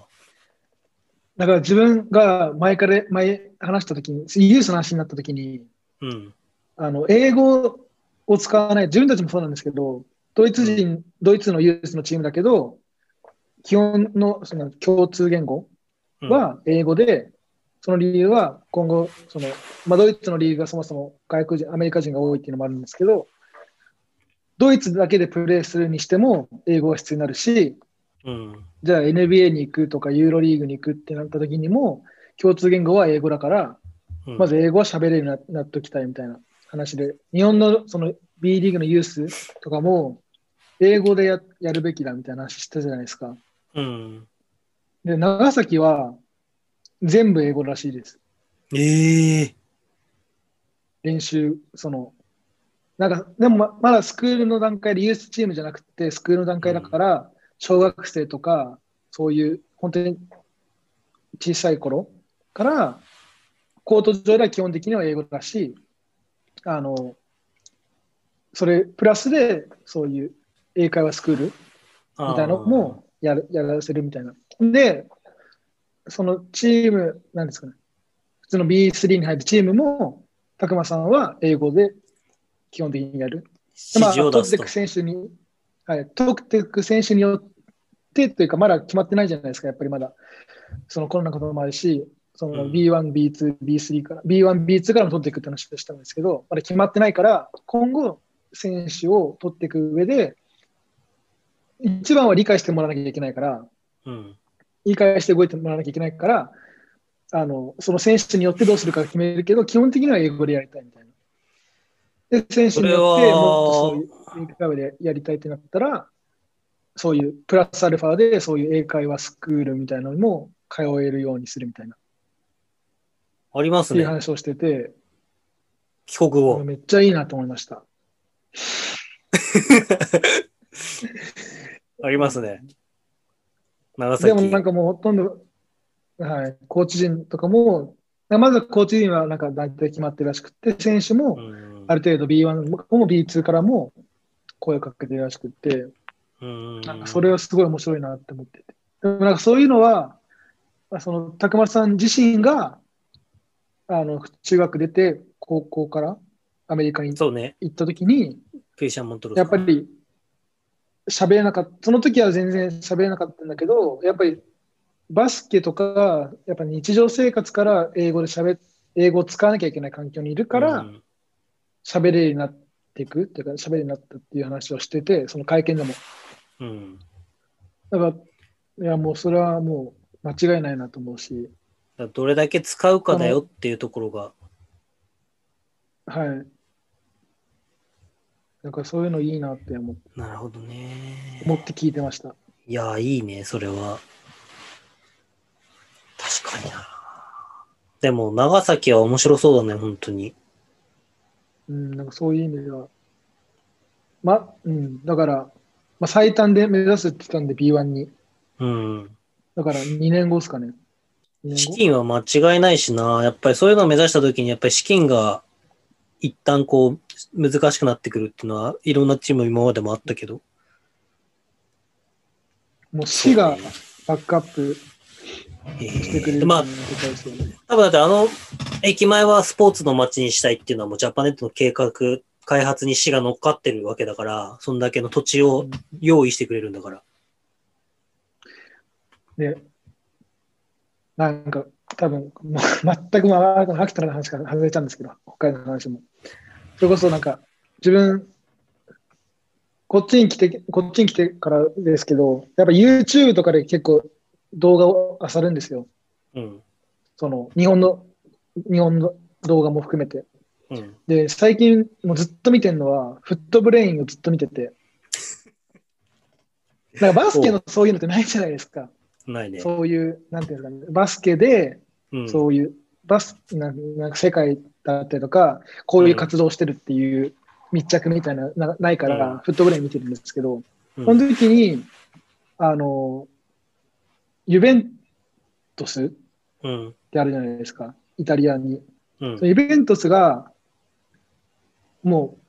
う、それこそ長崎とか秋田みたいな感じで、もう街で、街を変え、街を変えていくスポーツで。だから、ね。ユベントスのアリーナ、あの、スタジアムもあるし、ホテルもあるし、病院もあるし、そういう商業施設もあるし、みたいな感じで、それ、サッカーで、で、ロゴとかも、そういう、変え、ロゴも変えて、なんか、ニューヨークヤンキースとかのような、そういうアパレルにも使えるようなうんロゴに変えたらしくって、ね、もうそれはもうなんかイタリア人が持ってる、もうかっこいいものしか認めないみたいなうん。感じの、そういうカルチャーが詰まってるらしいんですけど、そういうのもなんか、そういうことも見ながら、長崎ベルカを見てると、ロゴも確かにそういうなんか、スタイリッシュじゃないですか。確かに。え、でも、なんか、ユベントスは、ユベントスじゃなかったかな。ユベントスのね、セミナーに行ったことあるんだよね。2年前ぐらいに。はい、アジアアジアマーケットの人が来てて。で、もうその動画もめちゃめちゃかっこよくて、ユベントスのリブランディングの動画も。でも、そのユベントスが一番やっぱその言ってて印象的だったのは、そのやっぱりデザイン、ロゴとかも、こう、時代のブームってあるじゃん。こういうのがかっこよかった時代からこう、こういう変化をしていくときに、やっぱりその社会情勢とか、その生活様式とか、その時のトレンドとかうんに対してリブランディングでロゴを変えていくことによって、イメージの革新にも変わる、なるし、その、やっぱりアパレル系が売れる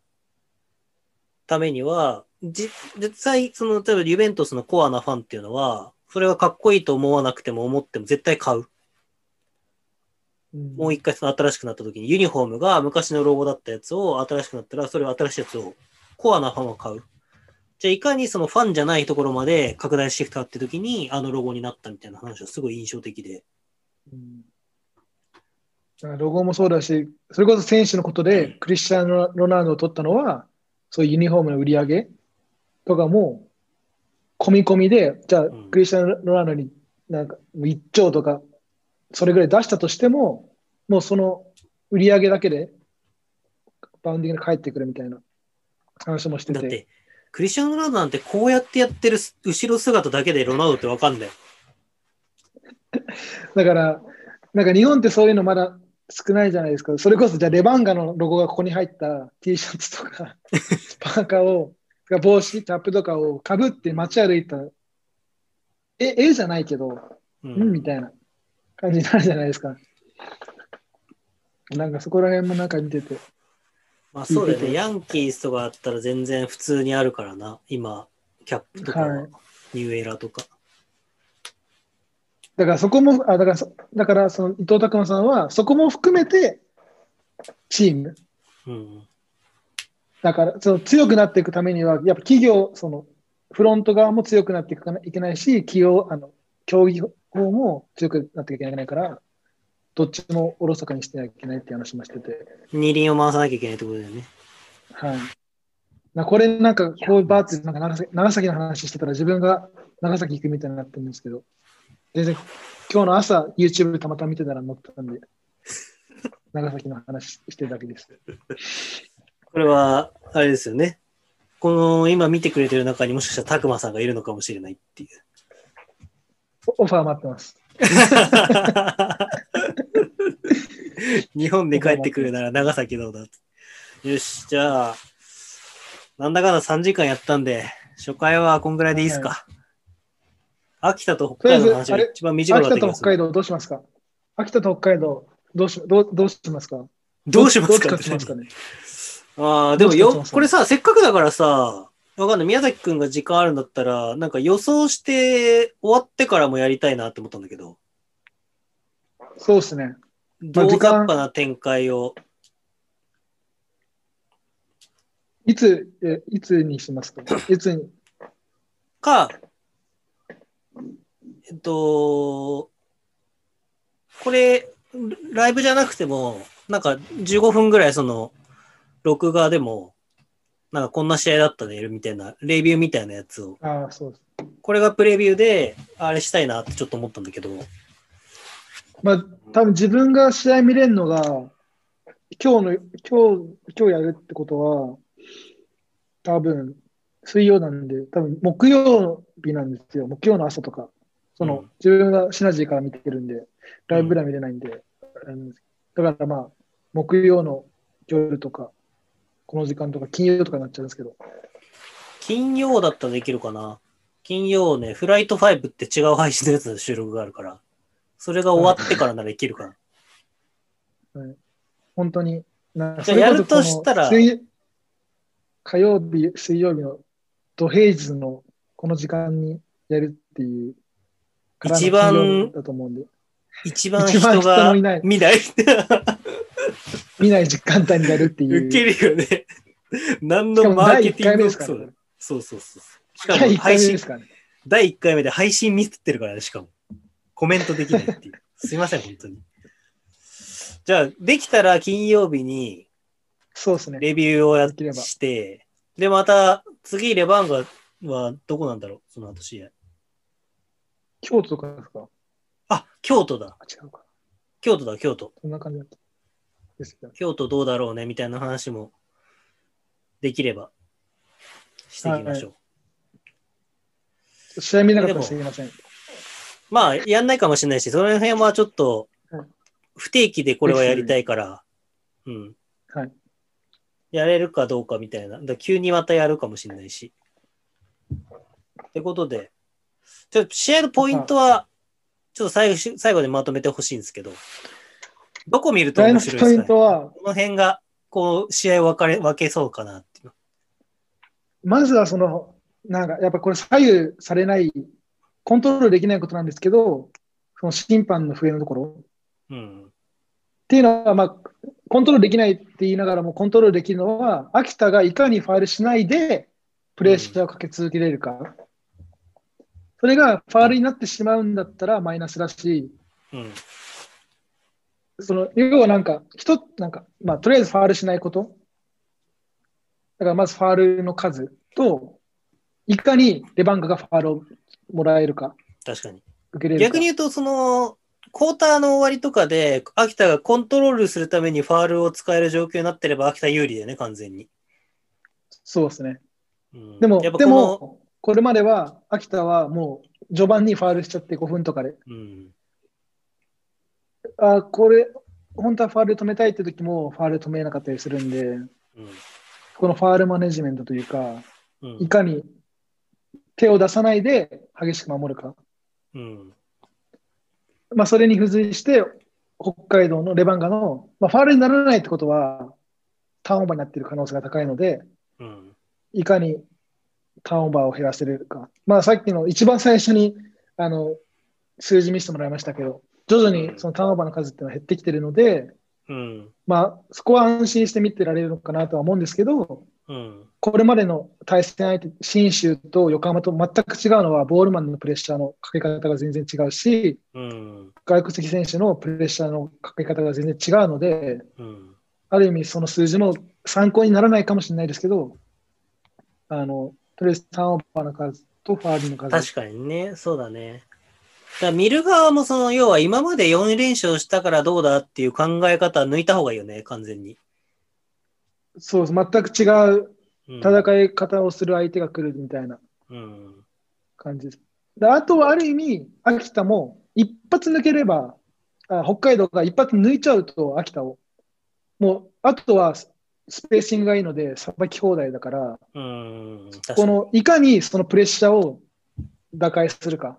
確かに。それは本当、第4節がまさにそうだったからな。それがど多分ドリブルで解決しようとすると、多分レバンガはターンオーバーに陥るので、あドリブルをつかないでパスをさばく。ピックアンロールもガツンってかけてもビッグマンがヘッジに出てきちゃうから、なかなか間スプリットはできないから、スリップしてうん、近い選手にパスを出して、インサイドにパス出す。それがうまかったのは、川崎は後半になってできてたんで、うん。それをどうやるか。スペーシングがいいから、たあれですよね。思い出したのが、あのー横浜戦でレバンガは結構ベースラインのドライブが効いてて、確か最後にゲーム2かな、田島がスリーポイント決めて、あ、ゲーム1か。すごいもう盛り上がったシーンも、ベースラインドライブから逆サイドのコーナーに飛ばして、スリーポイントで。逆転だったか、1点差で逆転だったかな。のシーンがあって、でもあのシーンって横浜は結構安易にそう、コーナーから決めて、出てって、ベースラインバーンって抜かれて、で、出されてるんだけど、秋田は結構そのベースラインのディフェンスがうまい。と、個人的に感じてて、ベースラインでそのショートコーナーのところに追い込んでって、完全にもう、その、コントロールすることが難しくさせるように意図的に追い込むっていうのは結構あるから、はい。だそこがもしその横浜とやその横浜が悪いみたいな感じになっちゃうから何とも言いにくいんだけどまあ横浜に比べれば秋田の方が全然ディフェンスは確かに正直いいからだからその横浜と同じような形で抜けると思っちゃいけないっていうのはすごい感じだ考えた方がいいかなっていう。た多分コーナーから抜くことを考えるよりも、コーナーからスリーポイント打った方が、うん、そうそうそう。山口だったりとか、葛原うん、だったりとかだからそがこを打っちゃった方がいいと思います。思い切り打ってるかっていうのが一個鍵かなっていうのはそのそうですね。だ山口は194あるから、逆にそのプレッシャーも感じないだろうから、かなり鍵だと思うんだよね。打てると思いますよ、多分。うんこの間の試合も打ってたし、そこはどんどん打っていって、うん、入んなくても前半打ち続けることがうん大事だろうなとまあ、う。どどっちにせよリバウンドはそんな期待できないですからね。あのうんレバンガ自体がそもそも別にオフェンスリバウンドにガツガツいくっていうよりかは、うんあのパスをつないでいかにノーマークの選手を打たせるかっていうのが多分あれだと思うので。で、多分オフェンスリバウンドに行くと、秋田の速攻が結構厳しいと思います。うんそれこそトランジションでどんどんどんどんシュート、それこそスリーポイントが躊躇なく打ってくるんで、うんそこの切り替えが大事ですよね。リバウンドもさ、秋田と北海道も似てるなって気がして、まあ、全く一緒じゃないけど、あの結構中山が取ってプッシュしたりとかする秋田は。うんでも、レバーガンも最近結構良くなってる、速攻でバーンって決まるシーンで良くなってるのって、ジョーダン・テイラーがリバウンド取ってそのままプッシュしてくるシーンが多くて。ジョーダン・テイラーがプッシュして、そのベースライン側にスクリーンかける。そうそうそうそうそう。で、自分でワンオーバーみたいな感じが。っていうのが結構あるから。かけるのが橋本選手とか、ガードの選手がかけるじゃないですか、あれにそあれは、でもあれ多分、あれはしない方がいいかもしれないのは、トラップに来ると思います、多分あれ。う。ああ、秋田そのままフラットで強めにボンって出てきて、多分。ああ、だから、そうじゃなくて、普通にベあのミドル側にスクリーンかけてた方が、パスが出しやすいし、ミドね。あのミドルのピックアンドロールもあのどんどん多用していいと思うのいいとは思うんですけど、しっかりとサポートする選手、ウィングの選手が上がってきて、サポートしてあげて、ローリンパあニック・メイヤーとか玉木にロあのローリンパスだったりとか、それに寄ったんだったらコーナーにさばいてスリーポイントだったりとか、うん。そのスペーシングがしっかりできてれば、全然北海道、別にジャワットがいなくても、いい勝負ができるんじゃないかなと思うし、なるほどね。俺、そして今すげえ重大なことを思い出したんだけどさ、俺、そういえばその試合のヘッドコーチ会見出るんだったわ。そうだった。俺メディアで 出るんだって。なんかね、秋田すごいね、すごいありがたいっていうか、あの、県外の人もズームでやる、ズームと両方併用してるの、秋田は。えーチームによっては、ズームだけで、会場に行ってても、ズームでパソコン開いて出てくださいって会場もあるんだけど、要は感染予防で。その、はいはい。あのー、メディアルームが狭くてとか、そういう理由ではい。あるんだけど、その秋田は両方、現地の人は現地で話を聞いて、で、現地に来れない人は、ズームでそのまんま、その話を聞きながら質問ができる。えーそういえ。ば、明日出るんだわ。じゃあ聞いてみてください。だから、ヘッドコーチが何て言うかっていうのも結構楽しみだね、そういう意味では。うん、まあ、試合終わりしかないけど。あとは、北海道のディフェンスの話すると、一番最悪はヘッジに出ること。うんで、次は低すぎること。うん。うん。で、ベストは高い位置で、最初に高い位置に立って、あの、守ること。逆ハイフラッに、トにすることが。秋田はそのハイフラットで攻めてるとこあんま見た、まあ日本だからないってのもあるけど、見たことないから、結構その、大浦選手とか細田選手はハイフラットにはなんか解決策を持ち合わせなさそうなイメージもちょっと湧くというか、うん、結構こう一定はどうしようみたいな。よくあったのは、秋田はとりあえず、あの、まあ、相手がヘッジに出てきたら、どっか湧くじゃないですか。うん。そこに的確にさばくんですよ、ガードの選手が。だから、ある意味、ヘッジに出てもあんま意味ないというか、そのうんヘッジに出ることによって、えーっと、ギャップが生まれるから、うん。いかにギャップを作らないで、うん。そのピックアンドロール守るか。っていうのは、やっぱ、もう、ハイフラットしかないと思うので、うん。ディープじゃなくって、っていうのは、まあもちろんその、まあ、土日試合してからの水曜ゲームなんできついのもあるかもしれないですけど、ある意味、うん。1試合しかないから、その対策も確かに。しやすい、しやすいっていうか、その、改善されにくいっていうのはあると思うので、そうですよね。それをやれば、北海道が勝ちます。かりました。やらなければ負けます。そんな簡単な話ですよね、女子バスケット。うん確かに。シンプルなところだよね、本当に。だそれままああをちょっと。とは、もう、あとはあれですね。どっちがシュート入るかだと思います。いや、そう、結論そこ、そうだね。結論そこそこだよ。だその、秋田が結局、その、最初に出した数字のポイントパワーポゼッションが低いっていうのも結局、すごく精度の高いショットをチョイスしてるわけじゃなくて、やっぱり多いトランジションの中で一気にアタックしてたりとか、その、早めのスリーポイントとかを多投するから、やっぱり入らない。で、それが当たった時にはすごい数字は出るから、やっぱ90点台とか80点後半で勝つけど、じゃあそれが毎試合できるほどの安定感は正直ないから、ただ、その、取材に行って、見て、話を聞いた限りでは、やっぱりカディム・コールビーとかアレックスとか、その辺がオフェンスリバウンドを取ってくれるっていう信頼がでかくて、うん。だ最初の何ポゼッションかで、それこそ、ね、オーラ選手とかが、多分スタメだと思うけど、細谷選手じゃなくて多分オーラだと思うんだけど、こう、ポンって入っちゃうと乗ってくるし、やっぱり川崎に勝った試合も細谷が1本目とかスパンって決めると乗ってくる。それこそ長谷川昇選手とかもコーナーから一発目ので入るとやっぱり乗ってくるっていうのが、ただもそうだよね。だその辺をどう、ちゃんと、ちゃんと抑えるか。だからそういう意味では、安岡選手とかも、うん、安岡選手もそうね。だからそれこそ、ヘッジの話に、まあ、無理くりつなげる感じにはなるけど、じゃあヘッジに出してどこかが空いてしまって、最後に空い空いたまんまコーナー3打たれるとかっていうのはやっぱ最悪なシシナリオで、やっぱり最初のところは、それをそれなりにちゃんとケアできるような状況で、うまく圧力をかけ続けなきゃいけないっていうのは、まあ一番ポイント、鍵握るのかなって気はするかな、今話聞いてて。そうだと思います。いや、じゃあちょっとバスケットボールっぽい話になったところで、日本は3時回ったので寝ましょうか。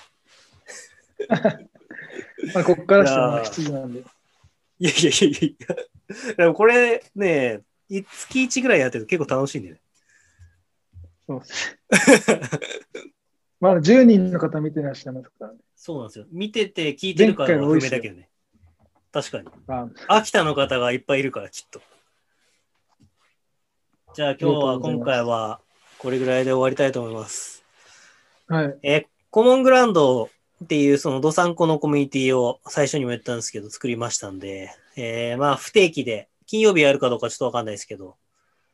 この時間に、ドイツがちょうどね、この時間、宮崎くんが空いてる時間なんで、ちょっとねと。長崎ベルカに売り込みのためにちょっとやってる。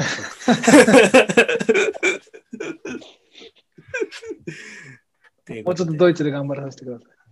い。でありがとうございました。じゃあちょっとまたやりましょう。やりましょう。はい。あの、コモン、あコモングラウンドの、えっと、他に、なるかみさんと助川くんっていうのも二人いるんですけど、あとツイッター担当がね、学生の若い女の子が今やってくれてるんで、まあ、その辺もぜひフォローしてもらえたらと思います。ツイッター担当の子は？なるさんと、すけさんが。ん？なるさんとすけさんがなるさんとすけいさんま水戸黄門みたいになってるけど。人肛門っぽく。じゃあすみません。遅くまでありがとうございました。ありがとうございました。じゃあまた次回お会いしましょ次は、あのん？コメント、コメントできるように次は、チャッう。トのそうだね。ライブチャット。でコメンそうだトできるようにすいませんでした。設定をミスったと思う。もうちょっとその辺極めてから頑張りますね。じゃあありがとうございます。これはアーカイブを多分レコーディングしてるんで載せれると思うんで、えーそれはコモングラウンドの方に載せておきたいと思うので、よろしくお願いします。じゃあ宮崎くんありがとうございました。ありがとうございました。じゃあレバンガが勝利することを願って、えー勝ちます。出番が。僕は寝たいと思います。じゃあ、えー失礼します。ありがとうございました。ありがとうございました。